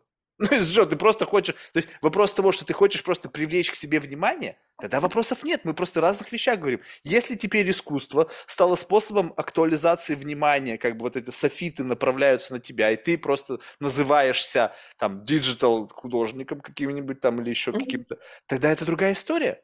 Есть люди, которые реально занимаются искусством, которые, ну, как бы, в широком смысле, это все искусство, как бы, но именно им нравится идти тяжелой для большинства дорогой, ну, как бы вот люди любят заниматься там восхождением там в горы. Ну, блин, вряд ли назовешь ты приятной прогулкой, но им нравится. Почему-то кому-то нравится тратить время на что-то тяжелое, а кому-то нравится легким путем идти, не знаю, под горку бежать. Пожалуйста. Ну, как бы и те, и другие, они как бы занимаются, по сути, каким-то хайкингом, да, но один в гору идет, а другой с горы спускается. И те или иные привлекают Э, извлекают из этого какую-то пользу, и тех, кто будет, которых будет больше, мне кажется, как раз-таки и, они и отфильтруются, потому что те через качество, через глубину, через это, они будут тем самым маяком, на который будут равняться те, вот, которые это делают ради просто отсвечивания, и так или иначе они будут жить в симбиозе. То есть те, кто будут задавать определенные каноны, да, в силу вот того, что они не могут этого не делать. И те, кто будет паразитировать на этих канон, канонах, как бы отбрасывая какие-то, э, как бы инкорпорируя частички этих канонов в свое вот такое, э, в свое, в свое примитивное, ну, не знаю, насколько примитивное искусство. Всегда же так было, нет? Мне кажется, так оно и есть. Ну и все тогда, все нормально, продолжается, все, наша, ничего не, в этом, я не знаю, мне такое ощущение, что вообще на самом деле ничего не меняется. Мы просто как бы, меняются декорации. То есть как бы вот человеческие сентименты в новых декорациях все то же самое. Да, у нас появились гаджеты, у нас появилась там какая-то новая система коммуникации, но мы живем, да, и, и убежден, что есть какой-то вектор, который нас меняет. Но так оно было всегда. Мы всегда по чуть-чуть менялись. В рамках этой селекции два гена смешались, чик, что-то изменилось, там по чуть-чуть, по чуть-чуть, по чуть-чуть, и на run мы, естественно, меняемся. Но смысл того, что как бы фундаментально ничего не меняется. Все как бы вот оно, как вот мы были просто появились, чем больше атрибутов для жонглирования этой реальностью, тем как будто бы ну, мир выглядит немножечко по-другому. Новые декорации, все, будет, сменятся декорации, будут все плюс-минус как-то так же, только в рамках новых декораций. И все. Ну да, то есть это как, знаешь, в классическом искусстве. Мы вроде пишем то же самое, на те же самые темы говорим, а язык плюс-минус другой, но похожий. Да, нам его легче считывать.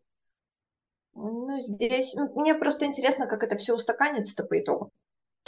Да как, а останется? почему должно устаканиваться? Это не должно... Вот представь себе, даже взять наш с тобой язык. Вот мы сейчас с тобой разговариваем, представь себе, что вот сейчас отмотать сто лет вперед, и люди, говорящие на русском языке, я думаю, что мы половину из того, что они будут говорить, ну, не половину, но две трети точно не будем понимать. Че вообще, о чем он говорит? То есть вот взять пра-пра-пра-пра бабушек наших, Мгм. дедушек, и вот ты бы сейчас с ними, была бы у тебя возможность поговорить, да они бы ни хрена из твоих слов не поняли, вообще, о чем ты говоришь, какие-то ты метафоры, какие-то ты референсы, они скажут, вообще, о чем? У тебя корова доена или не доена, ты мне скажи. Ты доила, ты, ну, бы, бабушка, блин, какая нахер корова, у нас корова вон в бутылке продается в, магазине. И- Это просто как бы абсолютно разные миры, и устаканиваться не должно. Что значит устаканиться? То есть ты хочешь сказать, что по отношению к нашим предыдущим поколениям то, что произошло сейчас, это как бы устаканилось? Мне кажется, наоборот, буря в стакане появилась.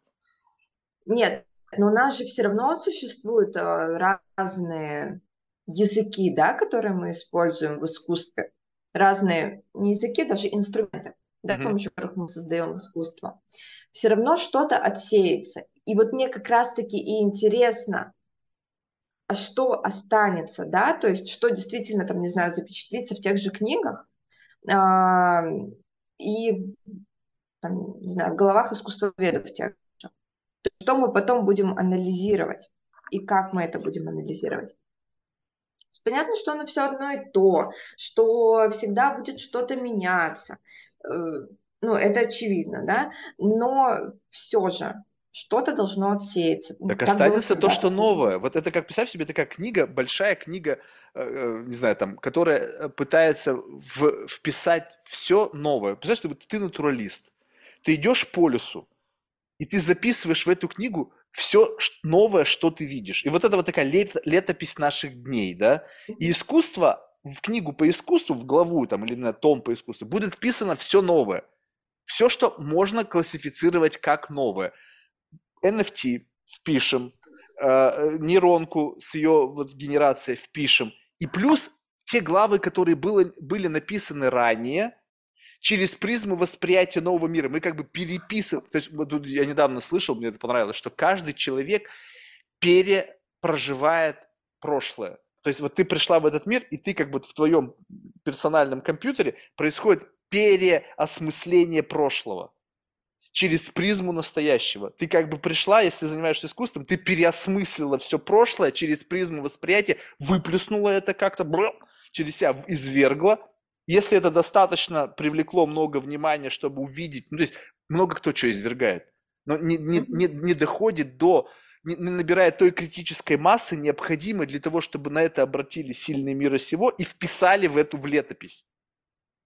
Вот. И все, что выплеснется настолько там, не знаю, сейчас какие критерии, да, это должно быть либо отвратительно, либо настолько поли- политизировано, либо, ну, в общем, как-то это должно быть просто вот на каком-то экстриме, чтобы это попало в какой-то вот escape velocity, да, вот это вышло за пределы какого-то такого персональной гравитации и попало в зону общего видения. Если это вызовет резонанс и будет много терок на эту тему, то это обязательно впишется. То есть все, что отрезонирует в нашем текущем контексте, все будет записано в эту книгу. И так было, мне кажется, всегда. Все, что вызывало резонанс, оно оставалось. Все, что там где-то там какая-то фигня. И только потом археологи из будущего будут, смотрите, эти там приматы в 2020 году, они еще и такое создавали, ну-ка давайте. Э, Как только возникнет к этому отношение как к артефакту, это подтянется. Но для этого должно пройти не менее там, сколько там, 100 лет, для того, чтобы понять, что это артефакт. Поэтому потом соберут осколки того, что не было собрано, там, знаешь, вот пороются там по чердакам, там, где у кого что осталось. Тому, кто будет как бы изучать прошлое, ведь историю всегда будут как бы изучать. Соответственно, вот наш мир сейчас, он создает невероятное количество артефактов. И есть артефакты как бы более с высоким рейтингом, которые останутся в домах Рокфеллеров, и артефакты, которые вот, не знаю, там, у кого-то там простого человека останутся. И потом, когда историки будут это извлекать как бы слой за слоем в рамках археологического исследования, они и до этого слоя тоже дойдут, потому что это часть истории. И не скажут, вот, смотрите, это, блин, не знаю, это телефон, на котором там Марк какой-то, некий там житель там того времени, он там строчил какие-то тексты там какой-нибудь девушки. Ну, то есть, понимаешь, как бы мы же к этому, мы всегда относимся к истории так, вот когда ведут археологические раскопки, без разницы, как-то откопали и такие довольны, ой, мы откопали жилище там какого-то примата. В то время они там жили, они в ужасе были от того, в каких условиях они живут, если бы знали бы, как можно жить. Но для нас это историческая ценность. Это мы реконструируем прошлое. Поэтому запечатлеется то, что вызовет резонанс, мне кажется. А то, что никому нафиг не нужно, потом историки откопают. Нет? Тебе так не кажется? Это, знаешь, у меня ассоциация возникла с э, искусством э, Помпей. Mm, во. А, то есть вроде как люди жили что-то для себя, там а, фрески вот эти вот делали, да, а, там в тех же а, личных домах. Просто для них это было меню, что могут предложить, а для нас это сейчас искусство.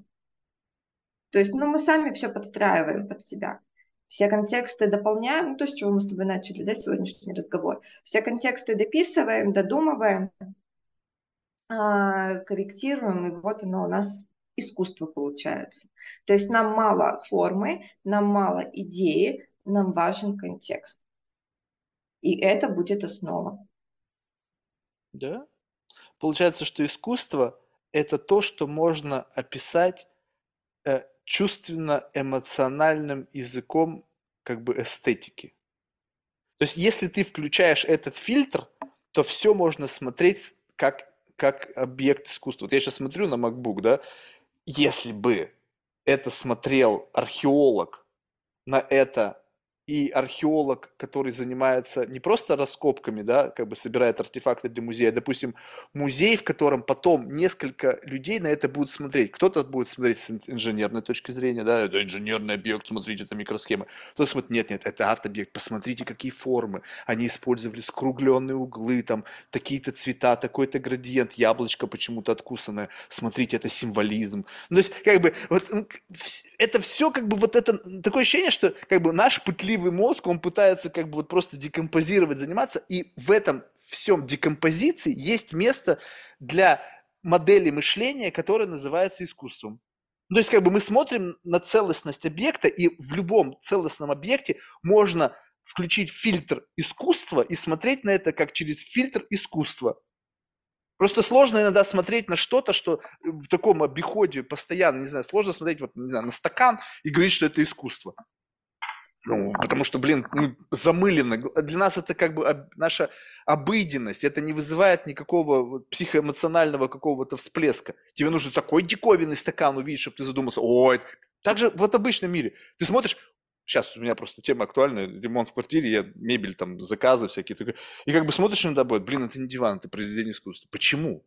Потому что он необычен он уникален чем-то, и я вижу в этом как бы смысл какой-то, что там не просто какая-то там дорогая простота, которую мне пытаются впарить, а именно я вижу там красоту какую-то, я вижу там эстетику, и в этот момент через от чего-то утилитарного, от чего-то какой-то просто конструкции и каких-то материалов я начинаю обращать свой взор на какой-то арт-объект, возможно, даже. А вот тут вопрос, а необходима ли на самом деле эстетика искусства? Потому что это все современное нам говорит совершенно другое. Либо это просто другая эстетика. То есть представь себе, что слово эстетика – это градиент, как бы. Вот она мы вот растянули ее, классическая эстетика, современная эстетика, эстетика будущего, не знаю, там, научная фантастика с ее там, не знаю, там, панком там, это как там, э, в общем, ну, вопрос в том, что эстетика, мне кажется, она всегда есть. Вопрос просто то, что мы называем эстетикой что для этого времени у них есть э, какие-то эстетические стандарты вот такие, для этого времени вот такие. Но если мы можем и то, и другое назвать эстетикой, значит, внутри, в ДНК этого есть что-то связующее, что мы можем как бы связать одно с другим. Ну да, ты пока говорила, тоже думала, что возникла такая идея в голове, что, возможно, нужно еще и это пересматривать. То есть, а что вообще у нас такое эстетика? И что в современном мире а, будет к ней относиться, да, и, возможно, добавлять какие-то новые дефиниции, а, которые бы современному человеку подходили. Вот, то есть, опять же, с чем мы сталкиваемся? С тем, что у нас все меняется. Чем ну, меняется и хочется сказать, что кардинально, но, скорее всего, мы придем к тому же, от чего и ушли. То есть вот эта вот цикличность развития, она прослеживается во всем. В искусстве и во всех новых э, понятиях, дефинициях и проблемах, которые у нас возникают. По сути, они, наверное, вечны. Ну, вот взять даже, посмотреть, вот я сейчас просто решил, чтобы, знаешь, себя не, не, не не спутать. Вот знаешь, вот эти вот э, на картинах там мастеров старых, там вот эти вот рубинсовские женщины, вот такие вот пышные, возлегают на каких-то там, не знаю, одеялах. И сейчас бах, вот в это в рамках нового боди-позитива, когда вот люди свои телеса там не оформленные раз, и как бы это сексуально теперь вдруг резко стало в этом контексте времени, да, что как бы вот красота, она вот в том самом виде, ты такой думаешь, так, подождите, когда-то это уже было, по-моему, где-то я это уже видел.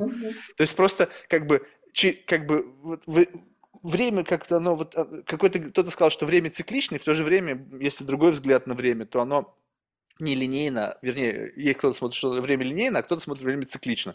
Что мы просто периодически как бы вот есть такая спираль, она как бы проходит, она очень достаточно плотная, но мы проходим тот же самый, как бы, вот представь себе, что у тебя есть пластинка, и э, ты берешь и на этой пластинке э, а, рисуешь линию как это, радиус, да, вот этот вот, проводишь mm-hmm. от центра до края, такой, бритвой. Mm-hmm. И теперь неважно, какая мелодия будет играть на этой пластинке, какой трек, у тебя в один и тот же момент времени оборота бдык, бдык, бдык, вот это вот, вот это бдык, mm-hmm. вот это вот какое-то что-то, это та отсечка, неважно на каком треке, она происходит здесь, и мы как бы постоянно одно и то же натыкаемся, и все. Поэтому, не знаю, эстетика, это как раз-таки, мне кажется, вот этот самый чекпоинт. Как бы вот когда происходит оборот, мы на что-то спотыкаемся, и вот здесь вот мы зафиксируем, говорим, ага, здесь как бы вот этот момент времени, вот эта какая-то комбинация чего-то теперь называется эстетикой. Посмотрим, что будет на следующем витке, какая песня и какой момент времени будет когда вот произойдет это подпрыгивание.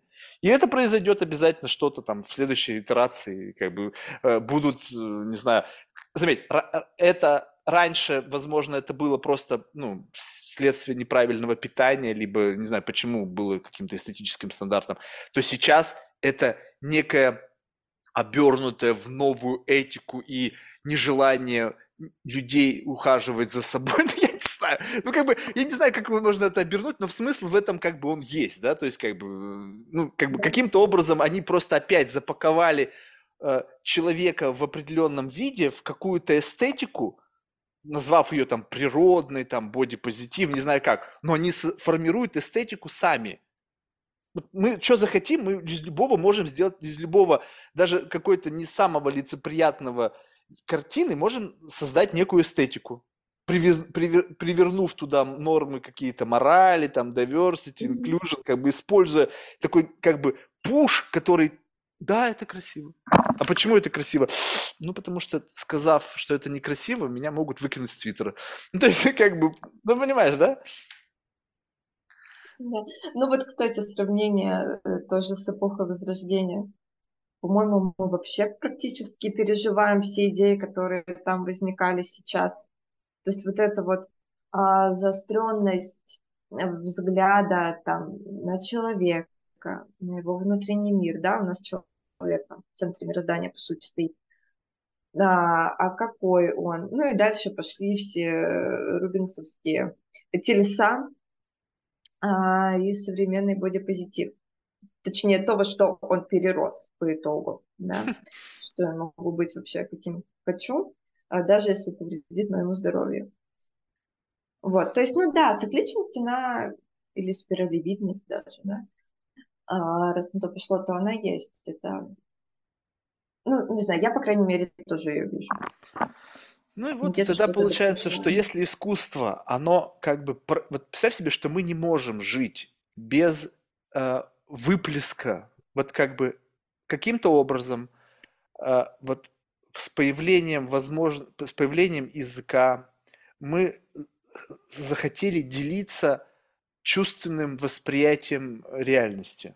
Так? То есть вот как бы вот в тот момент, когда научились рисовать, сказали, блин, не только словами можно выразить мысли, можно их выразить в виде объекта, скорее всего, изначально объектами изображали, да, то есть наскальная живопись, люди же говорить не умели, они что-то, вот, они показали какой-то контекст, и люди увидели, и, а, мы поняли, там, да, да, ты мамонта поймал, молодец, вот тебе пятюня то получается, что мы не можем без этого. То есть это как будто бы часть нашего вида.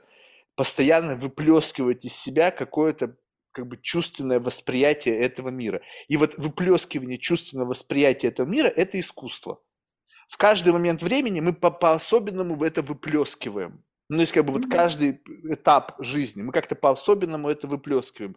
Кто-то кто использует, э, ему нравится классическая форма выплескивания, ему вот нравятся те формы, та эстетика того времени. Это как дело вкуса. Сейчас мы живем Э, в новом вроде бы времени, но есть люди, которые очень классически одеваются. Вот у них вот и, и их сложно привязать к какому-либо времени. То есть это, это не те, допустим, если кто-то скажет, Марк, ну смотри, костюмы же там классические изменились. Я говорю, не-не, я сейчас про тех, которые классические костюмы прямо вот в его классическом исполнении, да, и как бы вот они там не узенькие штанишки там эти там, э, или там коротенькие какие-то там непонятные луферы, а вот просто классический костюм в его классическом представлении, который был там, не знаю, в середине 30-х годов там, не знаю, нашего стол... Э, прошлого столетия. Все, вот он, вот он классический и классический. И вот он движется без этого. Есть вот люди, которые по какой-то... Им эта эстетика близка, и они будут жить вот в рамках этой эстетики. А те, которые как бы условно как, хочу сказать, как проститутки, но как бы, которые постоянно от, как бы паразитируют на, э, на трендах. Вот как бы сейчас модно это, я буду это отзеркаливать. Сейчас mm-hmm. модно это. То есть такое ощущение, что их самих нету. О, прикольно. Как будто бы они это зеркало. И вот все, и вот эта лента разноцветная тянется перед ними, и как лента меняется, они отзеркаливают то, что напротив них. То есть у них нету как бы индивидуальности вот такой, которой они могли бы взять и сказать, я вот таким буду вопреки всему. Такая, знаешь, такая бы некая укорененная глубоко в себя аутентичность. Там неважно, что там нынче модно, я вот такой, и мне насрать, что вы там думаете. А, но это не совсем выгодно. Потому что если ты хочешь получать максимальные бенефиты и внимание, то тебе нужно постоянно мимикрировать то, что как бы происходит, вот эти самые черри-пикингом заниматься, для того, чтобы как бы максимально капитализироваться на вот этих трендах. Потому что все, что в тренде, все попадает под цвет софитов. Если ты как бы, ну, повторяешь тренд, то ты так или иначе какой-то кусочек внимания получаешь. Поэтому я думаю, что останутся те, кто будет отзеркаливать. Те, кто будет укореняться, там, использовать какой-то классицизм, там, не знаю, любой из вот этих векторов, э, э этого спектра искусства, который сейчас нам доступен. Может быть, кто-то что-то новое создаст. И именно через это они будут выплескивать свое психоэмоциональное ощущение от момента времени. То есть вот это то, что, что мы не можем делать. Просто каждый делает это по-своему. Слушай, так мы даже в формах выплескивания как ты говоришь, мы же все равно повторяемся. То есть та же самая абстракция, но по сути она была. Нет, это понятно, но что мы, мы, мы, мы не можем по-другому, потому что мы, во-первых, изначально да. мы завязаны на зрение, обоняние, э, вкусе, что там, слухе. У нас способы восприятия реальности вот такие. Если Илон Маск и же с ним что-то вживят, и мы теперь сможем как бы не используя вот эти когнитивные гаджеты, а прямо через как-то манипуляции с нейронами нашими взаимодействовать с какой-то новым миром. Вот я не знаю, был ли у тебя психоделический experience, я тебе скажу, что это несколько иное. То есть это непонятно, чем я чувствую. То есть я как бы вроде бы здесь, но я как бы как-то отключен куда-то, и я в какой-то там, не знаю, мета-среде, там, не знаю, в каком-то метапространстве взаимодействую с своими галлюцинациями или там с какими-то измененными состояниями, и это нечто другое. Это не то же самое, что созерцание картины в музее, в галерее. Это не то же самое, что слушание музыки через уши. Это как будто бы прямо вот там происходит. То есть, в, минуя сенсорику внешнюю, оно как бы изнутри создается вот тем самым каким-то какой-то химической реакцией внутри моего сознания. Слушай, так в этом и тоже противоречивость современного искусства, что вроде как мы ничего нового не создаем, постоянно повторяемся, а с другой стороны, вот это вот новое, оно все равно появляется как-либо. Там, через Ну, те же nft и прочее, прочее, прочее. Вот, понимаешь, вот да- давай тогда мы с тобой как-то попытаемся э, прец- э, более-менее э, обосновать, вернее, э, дать определение новому. Вот то же самое, но с перламутровыми пуговицами. Это новое? С точки зрения физики, с точки зрения количества атомов в этом объекте, да, новое. Но с точки зрения меня, смотрящего на это, это не новое. Это как бы тюнинг, какой-то апгрейд. И новое, лично мое субъективное мнение, это тогда, когда я на что-то смотрю, и в моей библиотеке из вот как бы этого recognition, как это называется, блин, компьютерного зрения, нету объекта, с которым я бы мог это ассоциировать. Либо ассоциация, я смотрю на этот объект, и он у меня состоит из 10 объектов. Я по-другому не могу это описать, мне нужно привлечь вот сюда. Это, это, вот на это похоже, это вот на это похоже, это вот на это похоже. И поэтому я смотрю, и у меня такая комбинация из чего-то из моего, в моем сознании, что я состоит этот объект из 10 других отпечатков в моем сознании. Если же я смотрю на это и говорю, так, ну блин, ну come on, ну это, блин, та же самая фигня, но с крыльями. Ну, с одной стороны, новое, да, это что? Это создание то, чего ранее не существовало. А в рамках современного искусства, если мы добавим просто новый контекст, другой, совершенно к этой перламутровой пуговице. Ну вот, видишь. Но получается так, что это как будто бы проще. Потому что, как бы, ну, можно вообще перестать творить. Можно просто вокруг объекта взять ручку и начинать вокруг нее создавать концептуальную среду. То есть это не ручка, мы вчера об этом говорили, это э, орудие убийства. Сделать там, как бы ручка стоит сзади, сзади сделать, значит, какой-нибудь там кровавые брызги, какая-то такая инсталляция, знаешь, а положить рядом снимок полароида, и вот смотрите, это уже целая как бы картина преступления. И у каждого в голове сразу же возникает такой, расп- начинает вот это вот рендеринг картины, каждый по-своему это достроил, кому куда, в какое место эту ручку втыкали, это как бы уже ваша история, тут к Фрейду, да, тут, но главное, я со- создал вам этот пуш в нужном направлении, и дальше уже ваше сознание виртуализирует, доп- достроит картину настолько, ну, насколько как бы вы больны, да, или там, или здоровы. Но это как будто бы проще. Ну, сложно А нарисовать мы прям... склонны упрощать, мы же склонны упрощать. Ну, блин, до какого, до какого момента, вот представь себе, вот скажем так, вот до какого момента вот мы будем упрощать все? Ну, то есть вот можно ли себе представить момент, когда вот, ну, как бы упрощение, это уже просто, я не знаю, ну, то есть что значит вообще просто? Ну, есть насколько просто это интересно? Для меня не интересно Ну, вообще. Ну вот смотри, вот давай возьмем такой пример. То, что мне в голову сейчас пришло. Возьмем какую-нибудь картину классического искусства. Но это же сложно. Там нужно знать анатомию, нужно там несколько лет проучиться, чтобы это все изобразить, написать, да, там с цветом нужно научиться работать. Потом мы говорим, ну, что в принципе можно этому всему не не учиться, а вот просто вот как ты видишь, так и написать. Потом мы вообще форму убираем, оставляем цвет. С одной стороны, мы упростили, ну куда еще проще, мы просто оставили цвет, мы закрасили полотно, да, там, одним или несколькими цветами. Просто по, по ин- инструменту, да, там, того, что мы создали, очень просто, максимально. Но там, если только цвет убрать и просто оставить холст и разрезать его, как это было Фонтана, да? Фонтаны. Да-да-да. Слушай, максимально просто. Проще некуда, тебе вообще ничего не надо. Тебе нужен холст и лезвие. Все. И контекст туда добавим. Да. Ну ну вот, вот я тебе говорю, что вот теперь представь себе, что вот как бы, э, ну, тут же все равно есть связь между способом изображения и контекстом. Так вот, сам факт того, что способов как бы 8 миллиардов, количество людей, пытающихся, то есть именно создать хотя бы какой-то объект необычный, ну, то есть просто как бы сам факт того, что можно было как бы как некий ветвь в искусстве представить себе, что просто кто-то будет бритвой резать холст, и это способ как бы искусства, То есть это как бы он нащупал, и теперь все остальное это плагиат. То есть все остальное это как бы вариации на тему фонтана. Либо там взять этого, как его, это, тает тромблиты, вот эти каракули, детские вот эти вот, то все остальное после него это вариации на тему тромбли. То есть, как бы, и чем больше людей пытается, чем больше они затыкают, то есть, как бы, вот этот, представляешь, лабиринт, в котором, как бы, ты такой, о, там там ящик Пандоры скрыт. Ты туда идешь, в этот лабиринт, забегаешь какую-то, тебе казалось, ну, такой прямо лабиринт фавна, ветку, в которую никогда не ходил, и, возможно, ты сейчас встретишься с Минотавром. Приходишь туда, там уже кто-нибудь сидит, занято. Ты такой, блядь.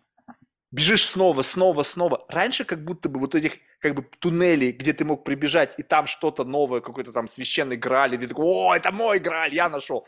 Сейчас все меньше и меньше, потому что много пытаются. Много-много-много. Даже вероятность того, что сейчас с использованием нейронки, когда ты можешь вообще невероятное количество вариаций прогонять за одну единицу времени, то сам факт того, как бы, аутентичности, о, офигеть, это страшно. Представь себе, что сам факт, как бы, аутентичности перестанет существовать.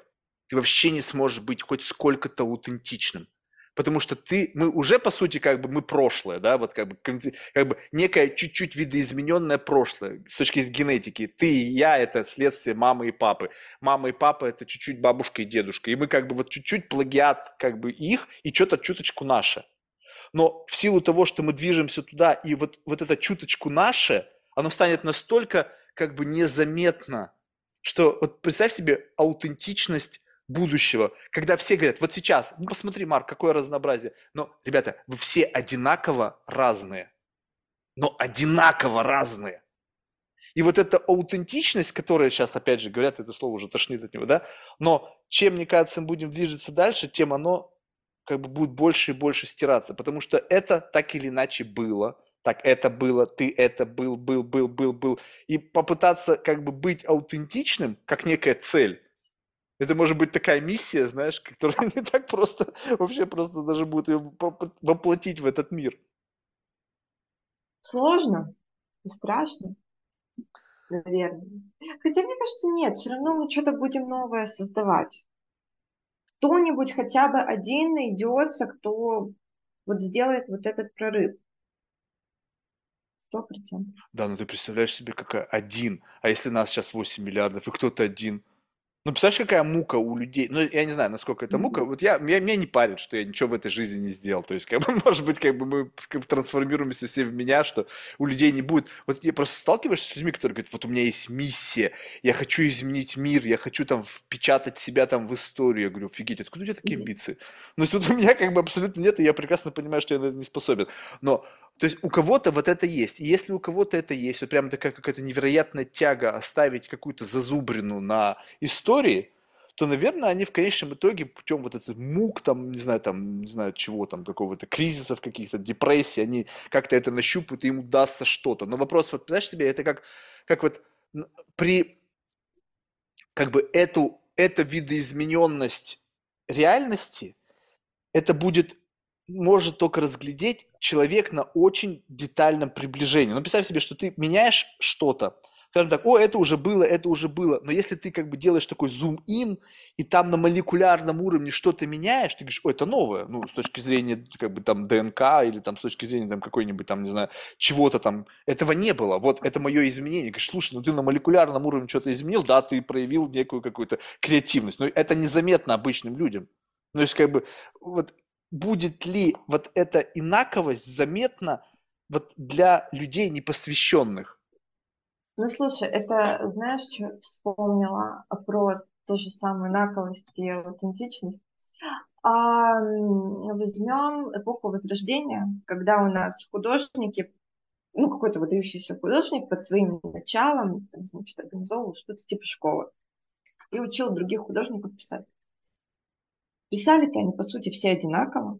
И там на некоторых картинах, там, я не помню, кто у да Винчи был учителем, улетела из головы фамилия, а, есть какая-то картина, не вспомню какая, где непонятно, а где писали ученики, а где сам художник.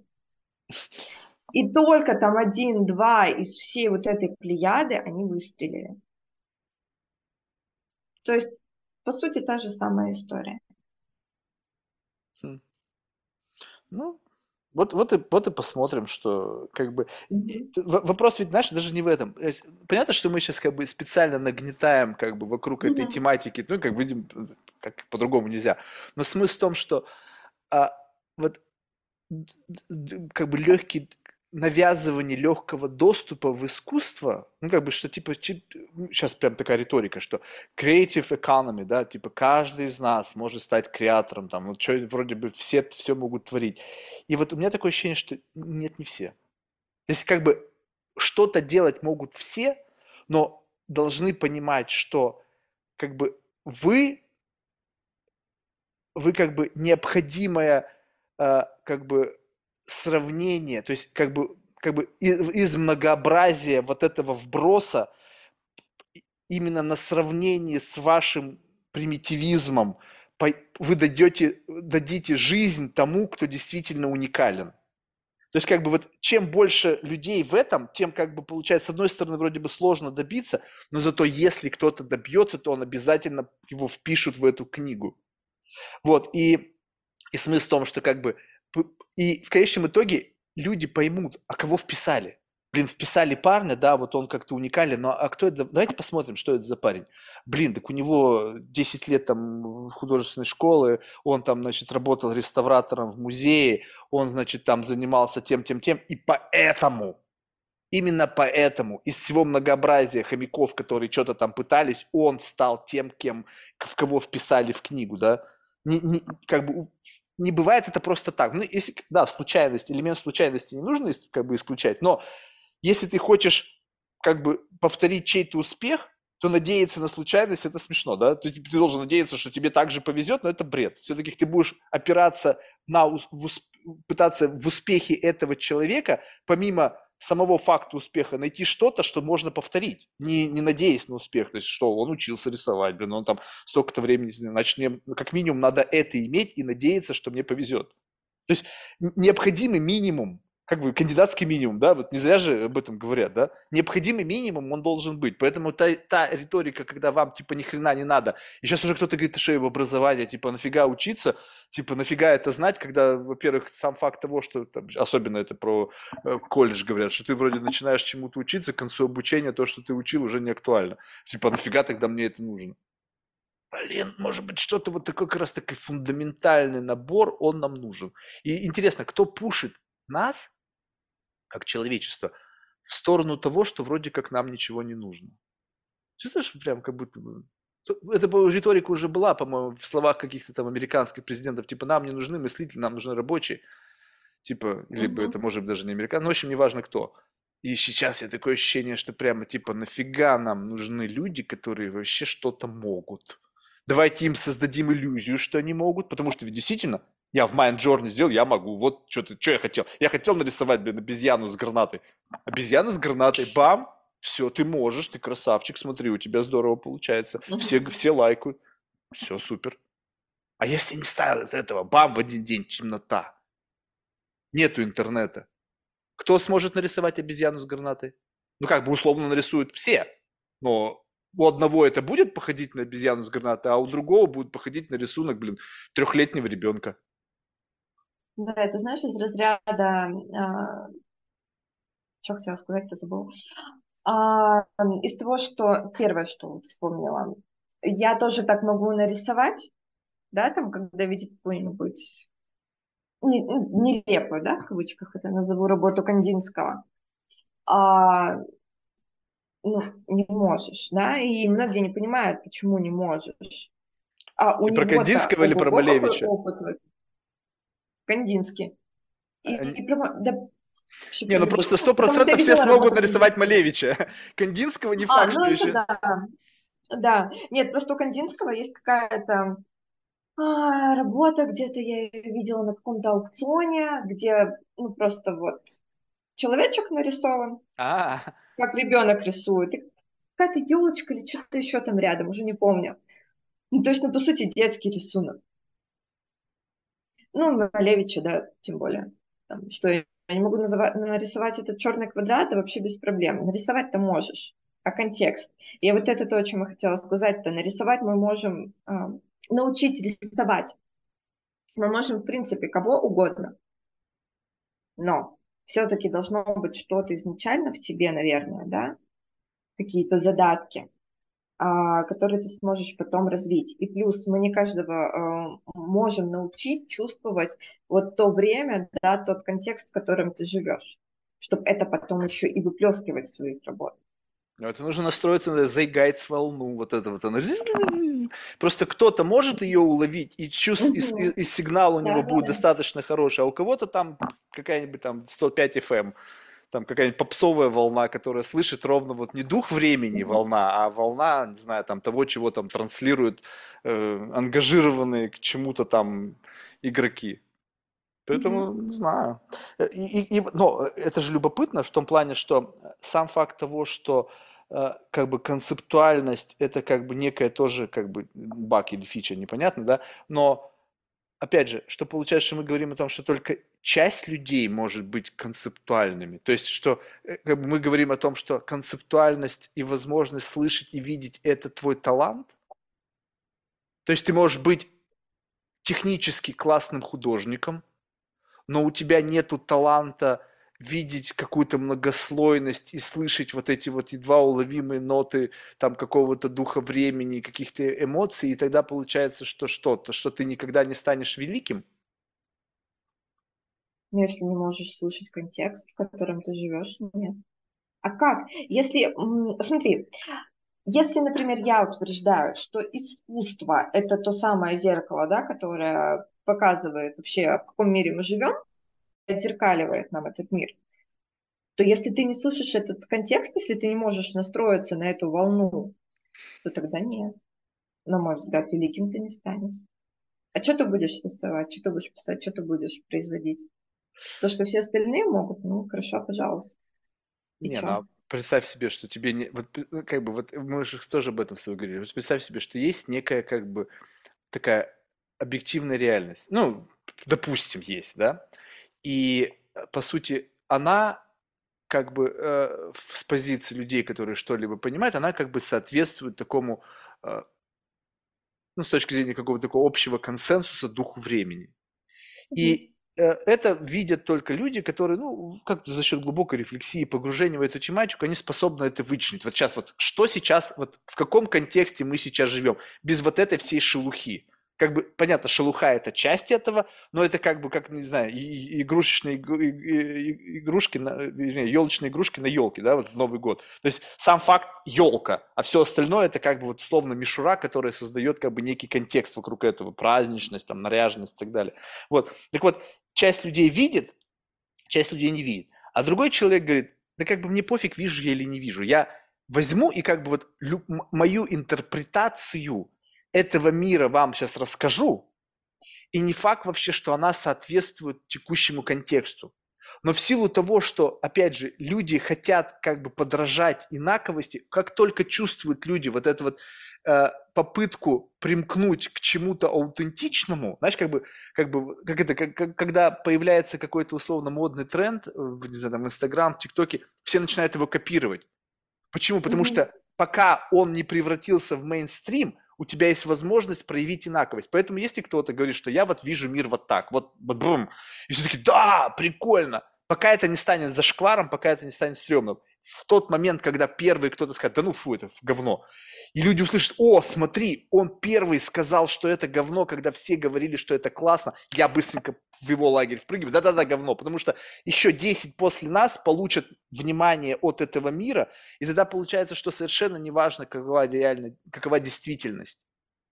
То есть важно, насколько ты можешь наоборот как бы извлечь из этого мира что-то вот такое, как бы outrage. Знаешь, прям вот мы живем в мире, где надо вот прям какую-то вот такую видеть прямо, ну, я не знаю, что-то, что прям потрясает своей какой-то, не то чтобы даже прямо э, неожиданностью, а прям вот не какой-то такой внутренний earthquake, вот прямо вот, и причем не важно, чтобы это было именно в позитивной коннотации, это может быть в любом спектре. Главное, чтобы это было вот настолько шокирующе, чтобы, ну, как будто бы это единственный вот способ того, как, как людей может это вот вштырить. Если это как бы красиво просто, знаешь, о, м, слабо. Это, нужно, это, это должно быть настолько красиво, что шокирует. И вот тогда, в силу того, что у нас вот это вот бесконечное погружение в информацию, то рецепторы ослабевают. То есть вот это увидеть красоту в чем-то просто красивом уже не как бы не вштыривает. Тебе надо, чтобы это была красота, обернутая там во что-то такое, чтобы реально человека вштырило. И вот этот вектор вот туда, интересно, к чему приведет. То есть такое, знаешь, как бы шокирующее искусство. Вот оно вот, вот такое, что музыка, что кино, что изобразительное искусство, что там, не знаю, весь этот спектр fine arts должен быть шокирующим в каком-то смысле слова, чтобы он привлекал внимание людей. Ну, хорошо, оно будет привлекать внимание, оно будет шокировать. А, ну, то есть такой типа кича, то есть там, где просто вот важно, как, какой-то мейнстрим словить, показать, что вот, я здесь. Но это же, мне кажется, ну, не останется в плане дальнейшего какого-то размышления об искусстве. Там, в теле искусства. То есть останется то, что будет иметь под собой какой-то смысл. А вот это вот э, просто словить хайп какой-то, ну, это каждый второй наш сейчас делает. Подожди, вот это любопытно. Вот смотри, э, ты говоришь, словить смысл. А вот сейчас, мне кажется, в силу того, что вот мы живем в какой-то там постправде, ведь смысл не важен, важно, насколько это хайпово. Ну, то есть, как бы, вот э, смысл определяет количество подключенных глаз и ушей. Что если подключено много, значит, там что-то есть. Значит, давайте мы это изучим, запишем, капитализируем. Mm-hmm. Если там ничего нету, но там такой офигительный смысл, тогда, слушай, слушай, если там такой большой смысл, почему там никого нету? Ну, потому что это понять только может там PhD или там доктор.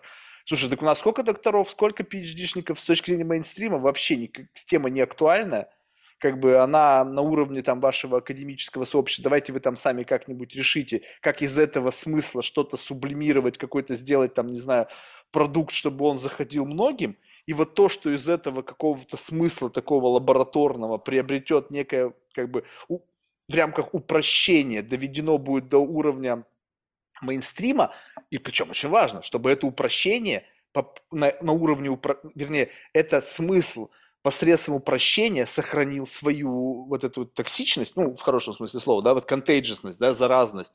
Потому что иногда бывает, что смысл, только смысл в этой сложности и состоит. Как только ты начинаешь его упрощать, там все теряется. Ты как бы, блин, ну о чем мы вообще тогда говорим? Я -то, только ты, ты говорил сложно, было прикольно, упростил, ну, как бы, обыденность. Может быть, есть как раз таки, что сейчас свет... Ну да, но вот контекста, который, как бы, понимаешь, вот он для широких масс. Как бы искусство, которое сейчас, знаешь, попытка, типа, вот там такое какое-то там камерное, там богемное искусство, там для понятий, для ценителей, бла-бла-бла-бла-бла.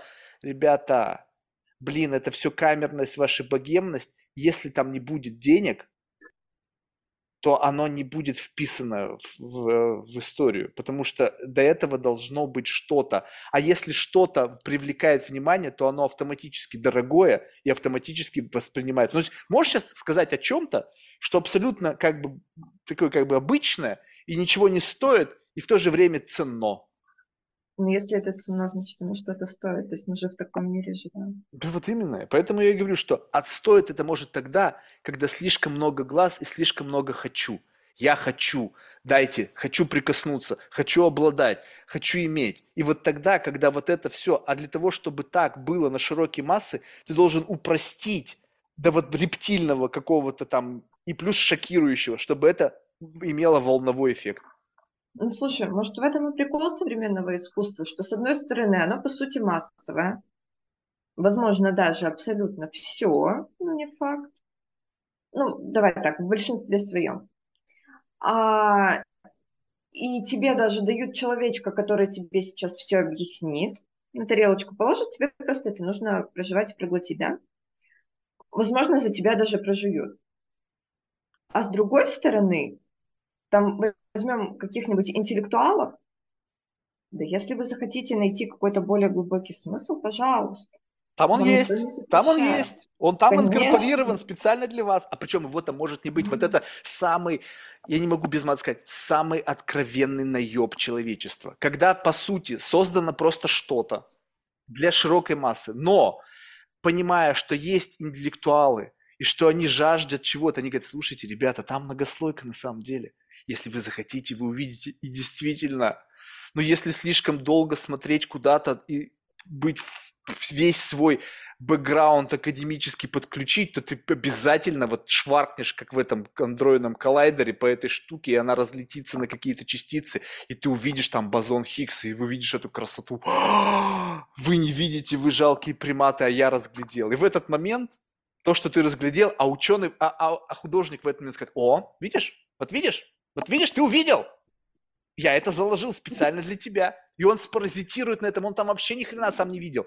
Но ты когда ему объяснят его работу, и он, услышит, что ему это понравилось, он обязательно возьмет авторство того, что ты создал, и скажет, да, ну так там еще глубже на самом деле может быть. То есть он еще тебя поиметь раз может. После того, как ты ему увидишь глубину, он скажет, да-да-да-да, но ты еще не добрался до истины, еще подумай. Понимаешь? И это все такой mindfucking в бесконечном, пока там есть деньги, это все будет так. Поэтому искусство, оно, вот опять же, искусство, на мой взгляд, не существует без контекста. Потому что Да. как бы, если искусство вне контекста, это природа. Когда мы начали воспринимать, как бы интерпретировать информацию и стали описывать природу, она стала как бы ну, вот проявляться в чем-то. Вот, и поэтому, и плюс, а, а, а рынка не может быть без денег, и учитывая контекст, как бы то, как сейчас мы живем в мире информационных технологий, когда используется спросом только то, что имеет высокую цитируемость, то получается, что должно быть высокая проблематика, то есть должно быть обязательно что-нибудь околополитически, социальное, тревожное, там, учитывающее все многообразие этнического, гендерного, этического контекста Мгм. с использованием натуральных материалов. Или какой-то такой, знаешь, как бы а, какие-то м- большими мазками надо наложить там, не знаю, либо философию, либо религию, либо там духовность, вот такими, как, как знаешь, такое как бы это грунтовка. Поверх этой грунтовки ложится что-то, что обязательно в тренде. То есть мы должны в картине артефакты, вот эти вот элементы узнаваемости, там, не знаю, мету, там, не знаю, БЛМ, ну, в общем, что-то туда, что такое, большие группы уже накачанные на этом. И получается, что тогда мы говорим о некой социальной инженерии, когда мы должны создать какой-то объект, который приведет биологический юнит в какое-то состояние какого-то, не знаю, тремора, там, не знаю, да-да-да-да-да-да, объяснить ему, как подключиться, то есть дать в виде куратора элемент, вот интерфейс для подключения, в виде логики распознавания того, на что ты смотришь. То есть, по сути, инструмент э, правильной э, интерпретации. То есть, как бы ты Смотри, вот видишь эта штучка? Это к БЛМ относится. Ты говоришь, а, вот оно что, вот оно, что там скрыто, вот оно там тайное. А подожди, это еще не все. Вот эту штучку еще видишь? Это зеленая повестка. Это же что такое? Это тебе кажется, а на самом деле это бумажная трубочка.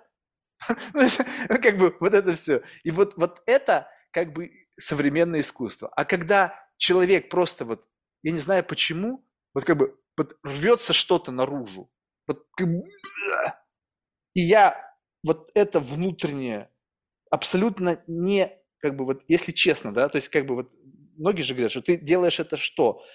Делаешь это ради того, чтобы это понравилось кому-то, либо делаешь потому, что ты не можешь это не делать. И вот если ты это делаешь потому, что ты не можешь это не делать, и у тебя достаточно как бы хорошая э, инструментарий, хорошая библиотека знаний, и вот это ты выдавил из себя, и это как бы само по себе прекрасно, то это как бы вот то классическое искусство, которое лишено вот искусственной манипуляции с целью понравиться, с целью восхитить. И если повезло тебе, и то, на что я смотрю, ты не хотел мне понравиться, ты не хотел вообще никому понравиться, ты вообще не думал, что кто-то есть. Ты единственный человек на Земле, живущий на необитаемом острове, и просто от нехер делать, ну или потому что ты очень хочешь это, что-то сделал, не думая о контексте, о просмотрах, о лайках, и вдруг это людям понравилось, вот это классическое искусство. А если момент создания ты сидел, думаю, блин, так, мне обязательно нужно, чтобы у меня были лайки. Мне обязательно нужно, чтобы вот эта галерея на меня обратила внимание. Так, я изучу, кто в галерее там куратор, кто в галерее владелец. Я учту, что им нравится, учту их интересы, учту контекст, учту ба -ба -ба, миллион разных. Я уже написал себе такой целый список. И потом я как по лекалу из того, что как бы с моего субъективного представления сработает, либо зацепит, либо привлекет внимание, начинаешь накладывать это на холст, либо на любой другой медиум, то вот это современное искусство. Нет? Ну, ты так, конечно, интересно разделил, я тебе скажу. Что у нас классическое, что современное. Мне кажется, ты современное прям совсем-совсем упростил. Прям максимально до какого-то кича где вообще никакого смысла нет. Абсолютно. Ну, просто, вот опять же, буду противоречить, наверное, сейчас сама себе. Наверное, уже за сегодняшний разговор раска э, рассказывала эту историю, да, что когда вроде как художник что-то пишет, что-то рисует, потому что вот из него это рвется. А почему именно это? А почему ты рисуешь там именно лес? А, да, там, и либо именно вот каких-то там животных, еще что-то. Куратору же это нужно в какую-то обертку завернуть, с другой стороны. А вот из него это рвется. Вот он не хочет никому понравиться, он не хочет заработать денег, он не хочет много лайков, не хочет продаваться. Вот просто ему кайф. И кто-то из галеристов там его замечает, говорит, блин, что-то там есть, давайте возьмем на выставку, например. А куратору уже нужно это как-то обернуть. Какую-то бумажку, какую-то конфетку, да, там, что-то красивое. Чтобы это и массам тоже зашло, чтобы они это тоже съели. Куратор начинает додумывать, а что там есть. Разговаривать, да, вот то, что я говорила в роли психолога еще начинает выступать, да, и вот она красивая обертка появляется. То есть мы что-то еще и додумали. Да, но там было живое. Видишь, там было живое, на вот, что обратил... тогда вопрос, это какое искусство? По твоей сейчас вот. Вот в тот, в тот момент, когда э, как бы его стали тиражировать, это стало современным искусством. Угу. В тот момент, когда его куратор, еще не понимая, еще не у него нету вот этого печа, для широкой аудитории, которая объясняет то, что там есть, для того, чтобы при, притянуть все большие вот эти эгрегоры, чтобы зацепило людей. Вот в тот момент, когда он увидел и сказал, там что-то есть, вот что-то не артикулированное, вот это было классическим искусством. В тот момент, когда это ушло в тираж, и когда многие, глядя на это, говорят, это вот это, вот это стало современным искусством. То есть это, это как бы, но ведь кто-то как бы в, в, немногие, немногие замечены. Немногие увидели вот это что-то. Тогда следующий вопрос. Про тиражированность, да? То есть как только начинают тиражировать, это современное искусство, правильно? Да. Хорошо, у нас классическое искусство сейчас тиражируют а, мы можем там, не знаю, какую-нибудь реплику купить, э, хорошо или плохо сделанную, повесить у себя дома. Это и на сумках, и на тетрадях, и на чехлах, где только возможно, да, везде засунуть. Тогда что происходит а, с классическим искусством? Остается ли оно классическим? Или его пытаются просто подвязать, подмять под современный лад и впихнуть в э, нашу а, социальную интернет индустрию. Ну да, как бы его берут и как бы его насилуют. Ну, то есть, по сути, взяли что-то настоящее, при, преломили его, как бы впрыснули это в современный контекст. И, по сути, как бы э, э, вот, вот это вот есть прод, конечный продукт – это современное искусство с использованием чего-то, что по себе имело какую-то классическую, как бы, ну, атомарную структуру. То есть, э, когда я беру и помещаю на а, чехол для айфона, не знаю, какую-то картину, не знаю, какого-нибудь известного художника, то сама картина – это элемент всего лишь. А чехол с этой картиной – это арт-объект современного искусства. То есть как бы я просто, это как такая, из составных частей мы берем что-то, и даже если взять там репродукция какого-нибудь там, не знаю, Ван Айка, не знаю, большого размера, там, э, не знаю, в каком-нибудь пентхаусе, это уже как бы современное искусство, потому что явно у него не оригинал, да, то есть если бы у него был оригинал, но опять же помещ, помещенный в контекст какого-нибудь там современного интерьера, то совокупно то, на что я смотрю, как на жилище, это современное жилище, которое включает в себе элементы, которые могут быть классического стиля. Вот та же самая эклектика в конечном итоге. Когда я собираю что-то новое из разных частей. Они могут быть классические, современные, актуальные, там, забытые, могут быть вообще как бы артефакты куда более ранние, там кто-то вон за большие деньги может себе скелет там динозавра купить, то есть как бы в современную квартиру поставить, то есть кто-то вон там спир, заспиртовал акулу и продал ее, и тоже как бы арт-объект, да? То есть видишь, какой интересной эпохе мы живем, что мы еще можем менять, по сути, контексты классического искусства, смотря куда мы его поместим. Да.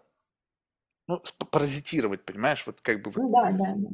То есть именно сам факт того, что, а в, а в силу того, что это узнаваемо, то есть вот важный момент, что это узнаваемо, а узнаваемо что?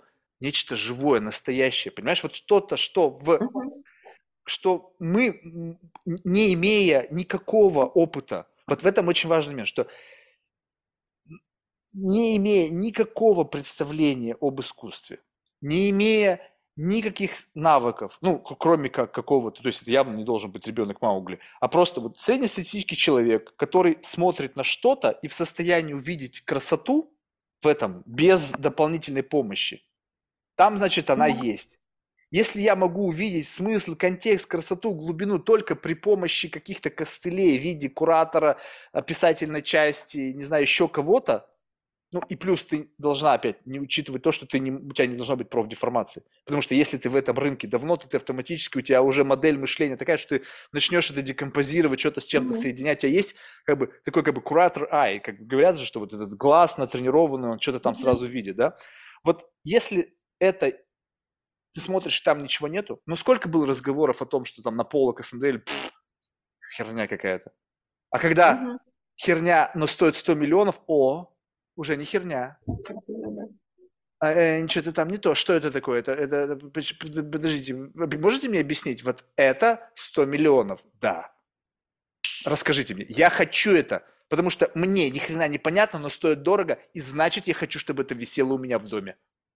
Потому что будут приходить люди, и они будут охреневать, слушай, какого хрена ты потратил на это 100 миллионов долларов. И тут вот этот вектор преломления. Сейчас я вам объясню. Да, и ты делаешь, делаешь вид, будто бы ты разбираешься в искусстве, потому что у меня висит вот такая -то вот картина за такое-то количество денег, и я крутой. Естественно, твой социальный статус, там, твое социальное положение возрастает в этом плане. Да, также... Ты, в принципе, возрастаешь там. Ты во взглядах других людей. И это причем О, в любом градиенте. Это искусство да, как да, раз-таки, да, да. это неважно, какая цена. Там кто-то кто придет домой, у кого-то за 10 к картина висит. Но на его социальной вот этой лесенке, да, его круг людей, которые к нему пришли, да. и он может в этом, ой, я заплатил 10 кей. Что? 10 кей за это заплатил, типа, блин, я сам тебе нарисую в следующий раз. Слушай, чувак, ты так не нарисуешь. Я сейчас объясню, почему. И, да, -ба -ба -ба -ба -ба. и вот это вот бесконечная как бы леси, ползотня по этой социальной лесенке с использованием арт-объекта как способ, как бы, во-первых, идентификации себя с каким-то культурным пластом. То есть многие, mm-hmm. особенно период накопления капитала, в какой-то момент времени они хотят быть приобщенным к какому-то элитарному кругу. Ты посмотри, сколько богатых людей на бордах музеев, филармоний, mm-hmm. опер, там, не знаю, еще чего-то, потому что это как бы вот богема. Богатый, окей, это как бы необходимый инструмент проникновения туда. Но mm-hmm. еще важно, чтобы ты как бы обернулся вот эту в культурную обвертку, потому что mm-hmm. это некий инструмент, как бы э, некий must-have на вот этом социально-бытовом уровне. И поэтому вот искусство это как раз-таки та же самая, как бы вот э, такая как бы э, элемент дифференциации, да, когда ты разбираешься в искусстве и не разбираешься, и как будто бы бам, и ты в как будто бы раз и в другую категорию весовую переходишь. Вроде бы только что мы с тобой были как бы вот привет там как дела, а тут уже бам, и я чувствую, что я полный профан. Я не могу об этом говорить, у меня нету тезауруса соответствующего, нет, я не могу распознать картины, я смотрю, для меня это просто что-то, а ты вот это видишь этого автора, этого художника, причем внутри mm-hmm. этого художника ты видишь какой-то период, там голубой период, mm-hmm. там кубизм, ты такой, вау, откуда в тебе это, откуда ты это знаешь? Вот и все это рычажки такие. То есть на самом деле, во-первых, искусство не существует вне контекста, и плюс еще искусство – это как бы субпродукт социального общества, когда мы начинаем в рамках вот этой социализации, нам нужны какие-то такие stepping stone, чтобы внутри как бы расти на что-то опираясь. Ну, как бы mm-hmm. вот на какие-то знания. То есть наука – один аспект, да, искусство – другой аспект. Можно как блеснуть умом с точки зрения там, академичности, да, какой-нибудь своей, там, о чем-то рассказать, там, не знаю, там, какую-нибудь формулу, там, рассказать о каком-нибудь физическом явлении, там, биологическом явлении. И также искусство. И поэтому, а в силу того, что мы все пытаемся сейчас максимально вот нахвататься чего-то по чуть-чуть, рост идет такой бум искусства, потому что, по сути, это проще, чем блеснуть умом там в знании биологии, химии или физики, или математики, да, потому что это еще и перепроверить могут. А здесь субъективность. Главное, чтобы у тебя была правильная риторика в, в объяснении того, на что ты смотришь, и, и, и кто тебя не, не, не, прямо за руку не поймает. Не скажет тебе, да ты сто процентов не прав, потому что вольность интерпретации, да? Угу. Интересно, ты для себя выбрала роль деятельности, я тебе скажу, как бы, потому что, ну, вопрос в другом. Вот сейчас э, в самом конце уже. Вот если рассматривать это как ну, как бы то, чем ты занимаешься. Ну, то есть изучение искусства, вот это все связано с этим погружением. Вот это для тебя э, как, э, ну, как деятельность всей жизни выглядит, да, что ты как бы готова посвятить свою жизнь изучению этого, либо же это просто вот какое-то, ну, не знаю, вот следствие от того, чего я сейчас описывал, что как бы модно, актуально, богемно? Нет, слушай, никогда для меня это модным, богемным не было. И никогда Хотя это по факту является, да? Ты понимаешь, да, что это всегда было модно, богемным? Да, отчасти да. Но вот это знаешь, как вот художник, у которого это идет изнутри, и он выплескивает, и получается какое-то искусство.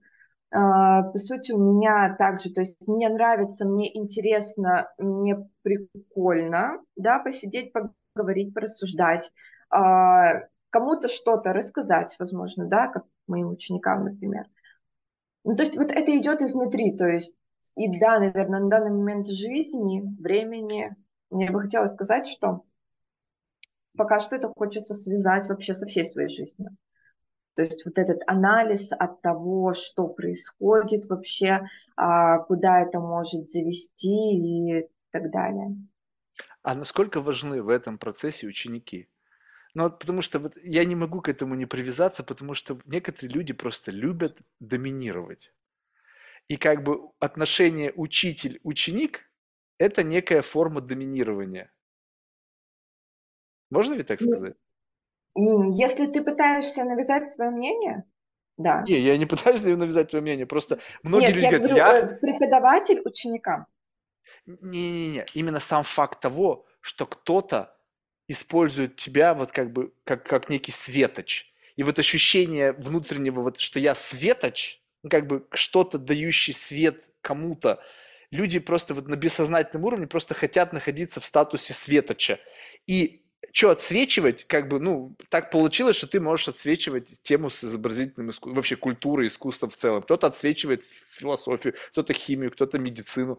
И как бы этот фактор, как бы вот это вот такой основной мотиватор, почему ты хочешь это делать. То есть, как бы доносить какую-то мысль для людей.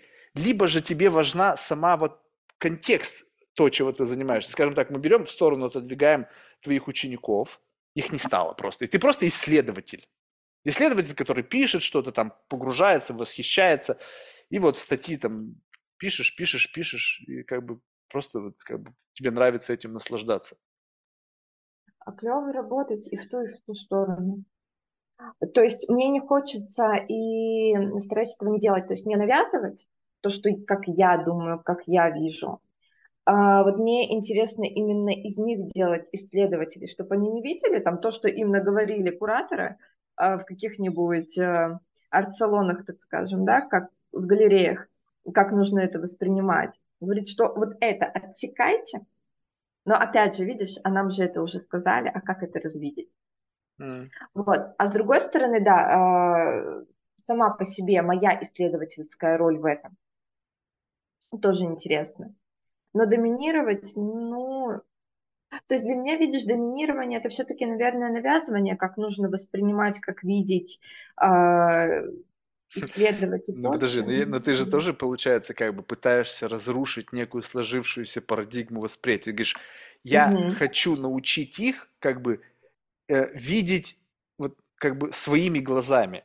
То есть ты, изна... mm-hmm. ну как это сделать? Ты говоришь так, типа вот вам это навязывали в галереях, вы попытаетесь это как бы ну, держать mm-hmm. в уме, но еще я вам дам как бы дополнительный инструмент. То есть по сути как бы есть элемент того, что, ну не знаю, э, окей, пусть может быть как бы, чтобы они пробудились, чтобы они чему-то научились, как бы, как бы того, что все равно, если ты чему-то учишь, значит, ты являешься носителем этого знания.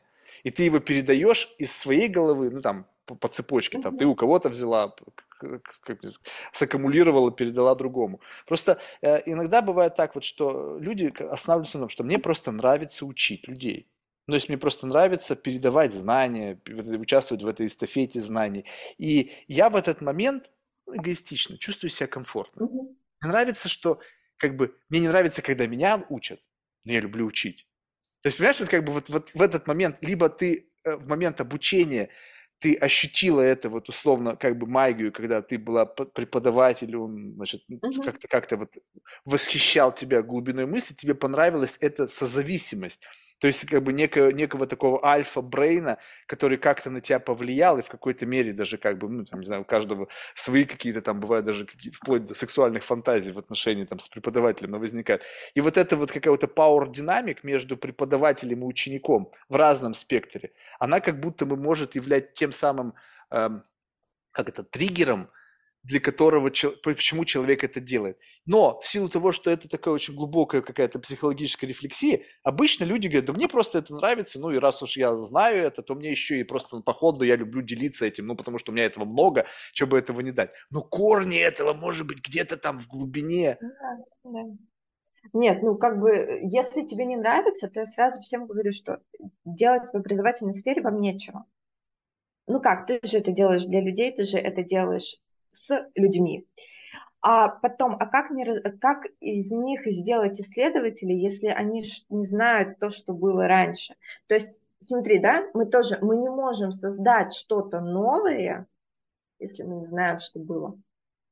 То есть, ну, то, о чем мы говорили, да, mm-hmm. то есть должна быть какая-то база. А как без этого? То есть ты сначала должен научить, у человека должно накопиться, и только потом э, начнут прорастать свои ростки. То есть, оп, ты с этой точки зрения увидел, с другой, с третьей, с четвертой, и потом пытаешься в этих точках зрения найти себя и свое мнение, и начинаешь прорастать в этом. Появляется что-то качественно новое. Еще как одна из э, текущих версий того, как это может быть, представляешь себе, что вот можно как сделать? Представь себе, что ты начинаешь учить людей, но ты учишь их, ну, как бы с некой, может быть, бессознательной корыстью. Ну, представь себе, что если ты учишь людей определенной эстетике, ну, как бы так или иначе, ты бессознательно все равно транслируешь свои бенчмарки.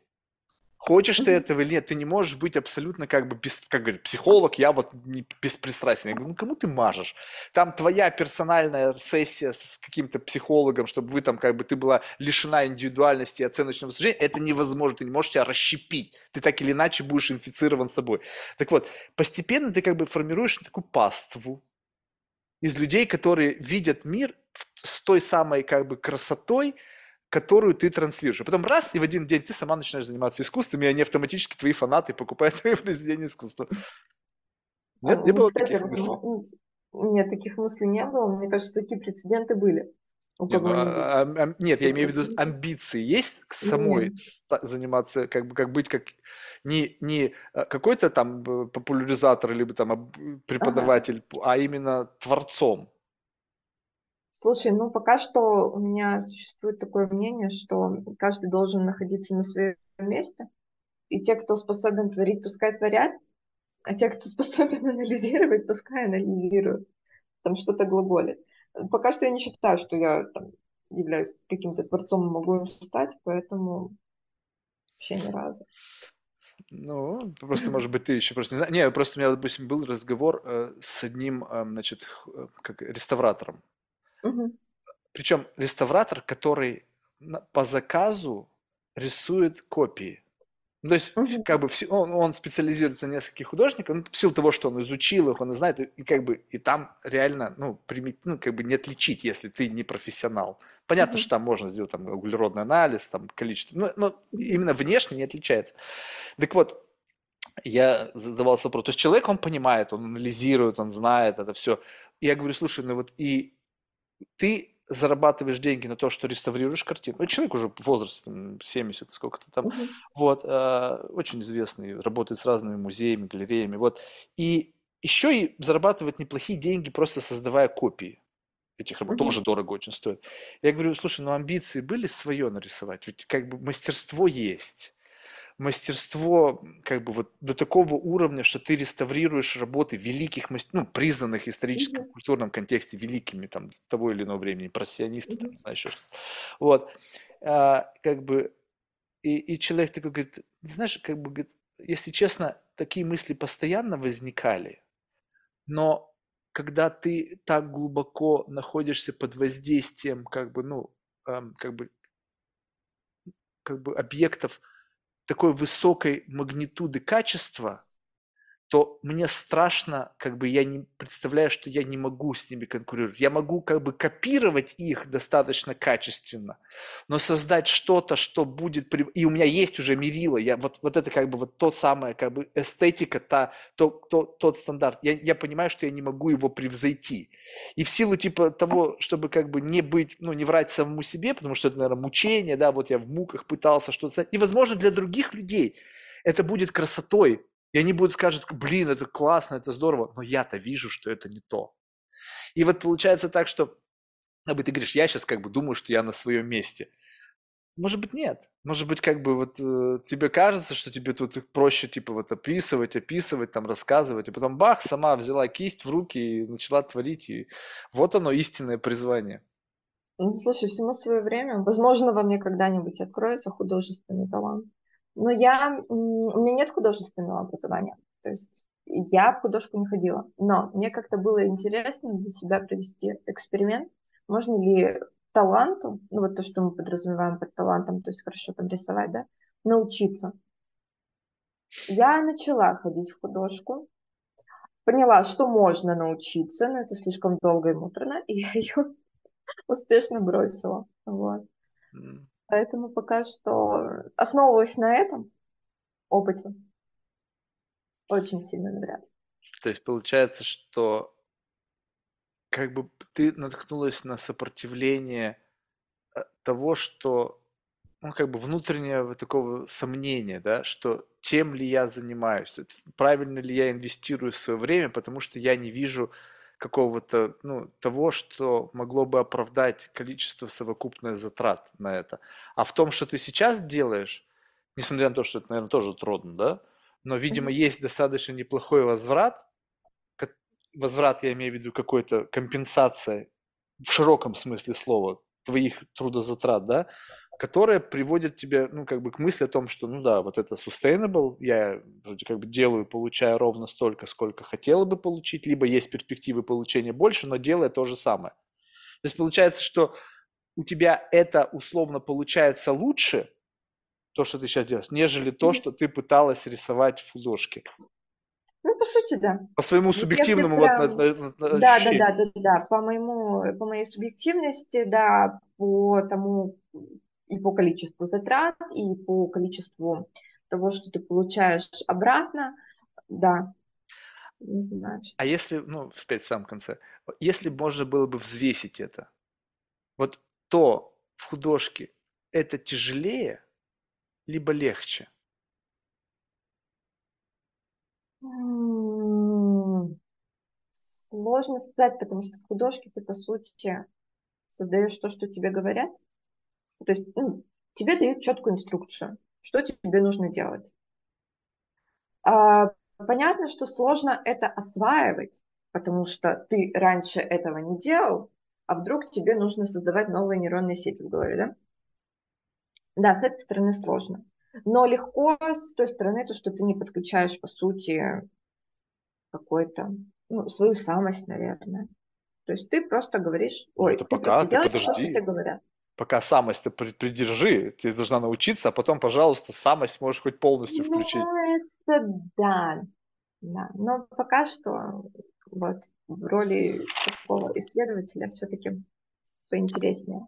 Ну что ж, я тогда желаю тебе успеха на поприще исследования. То есть, может быть, как раз-таки вот через твои глаза и через твой кураторский взгляд будет Мгм. отсортирована часть того, что ляжет в, в- как бы в, в- в летопись культурного контекста там того или иного времени.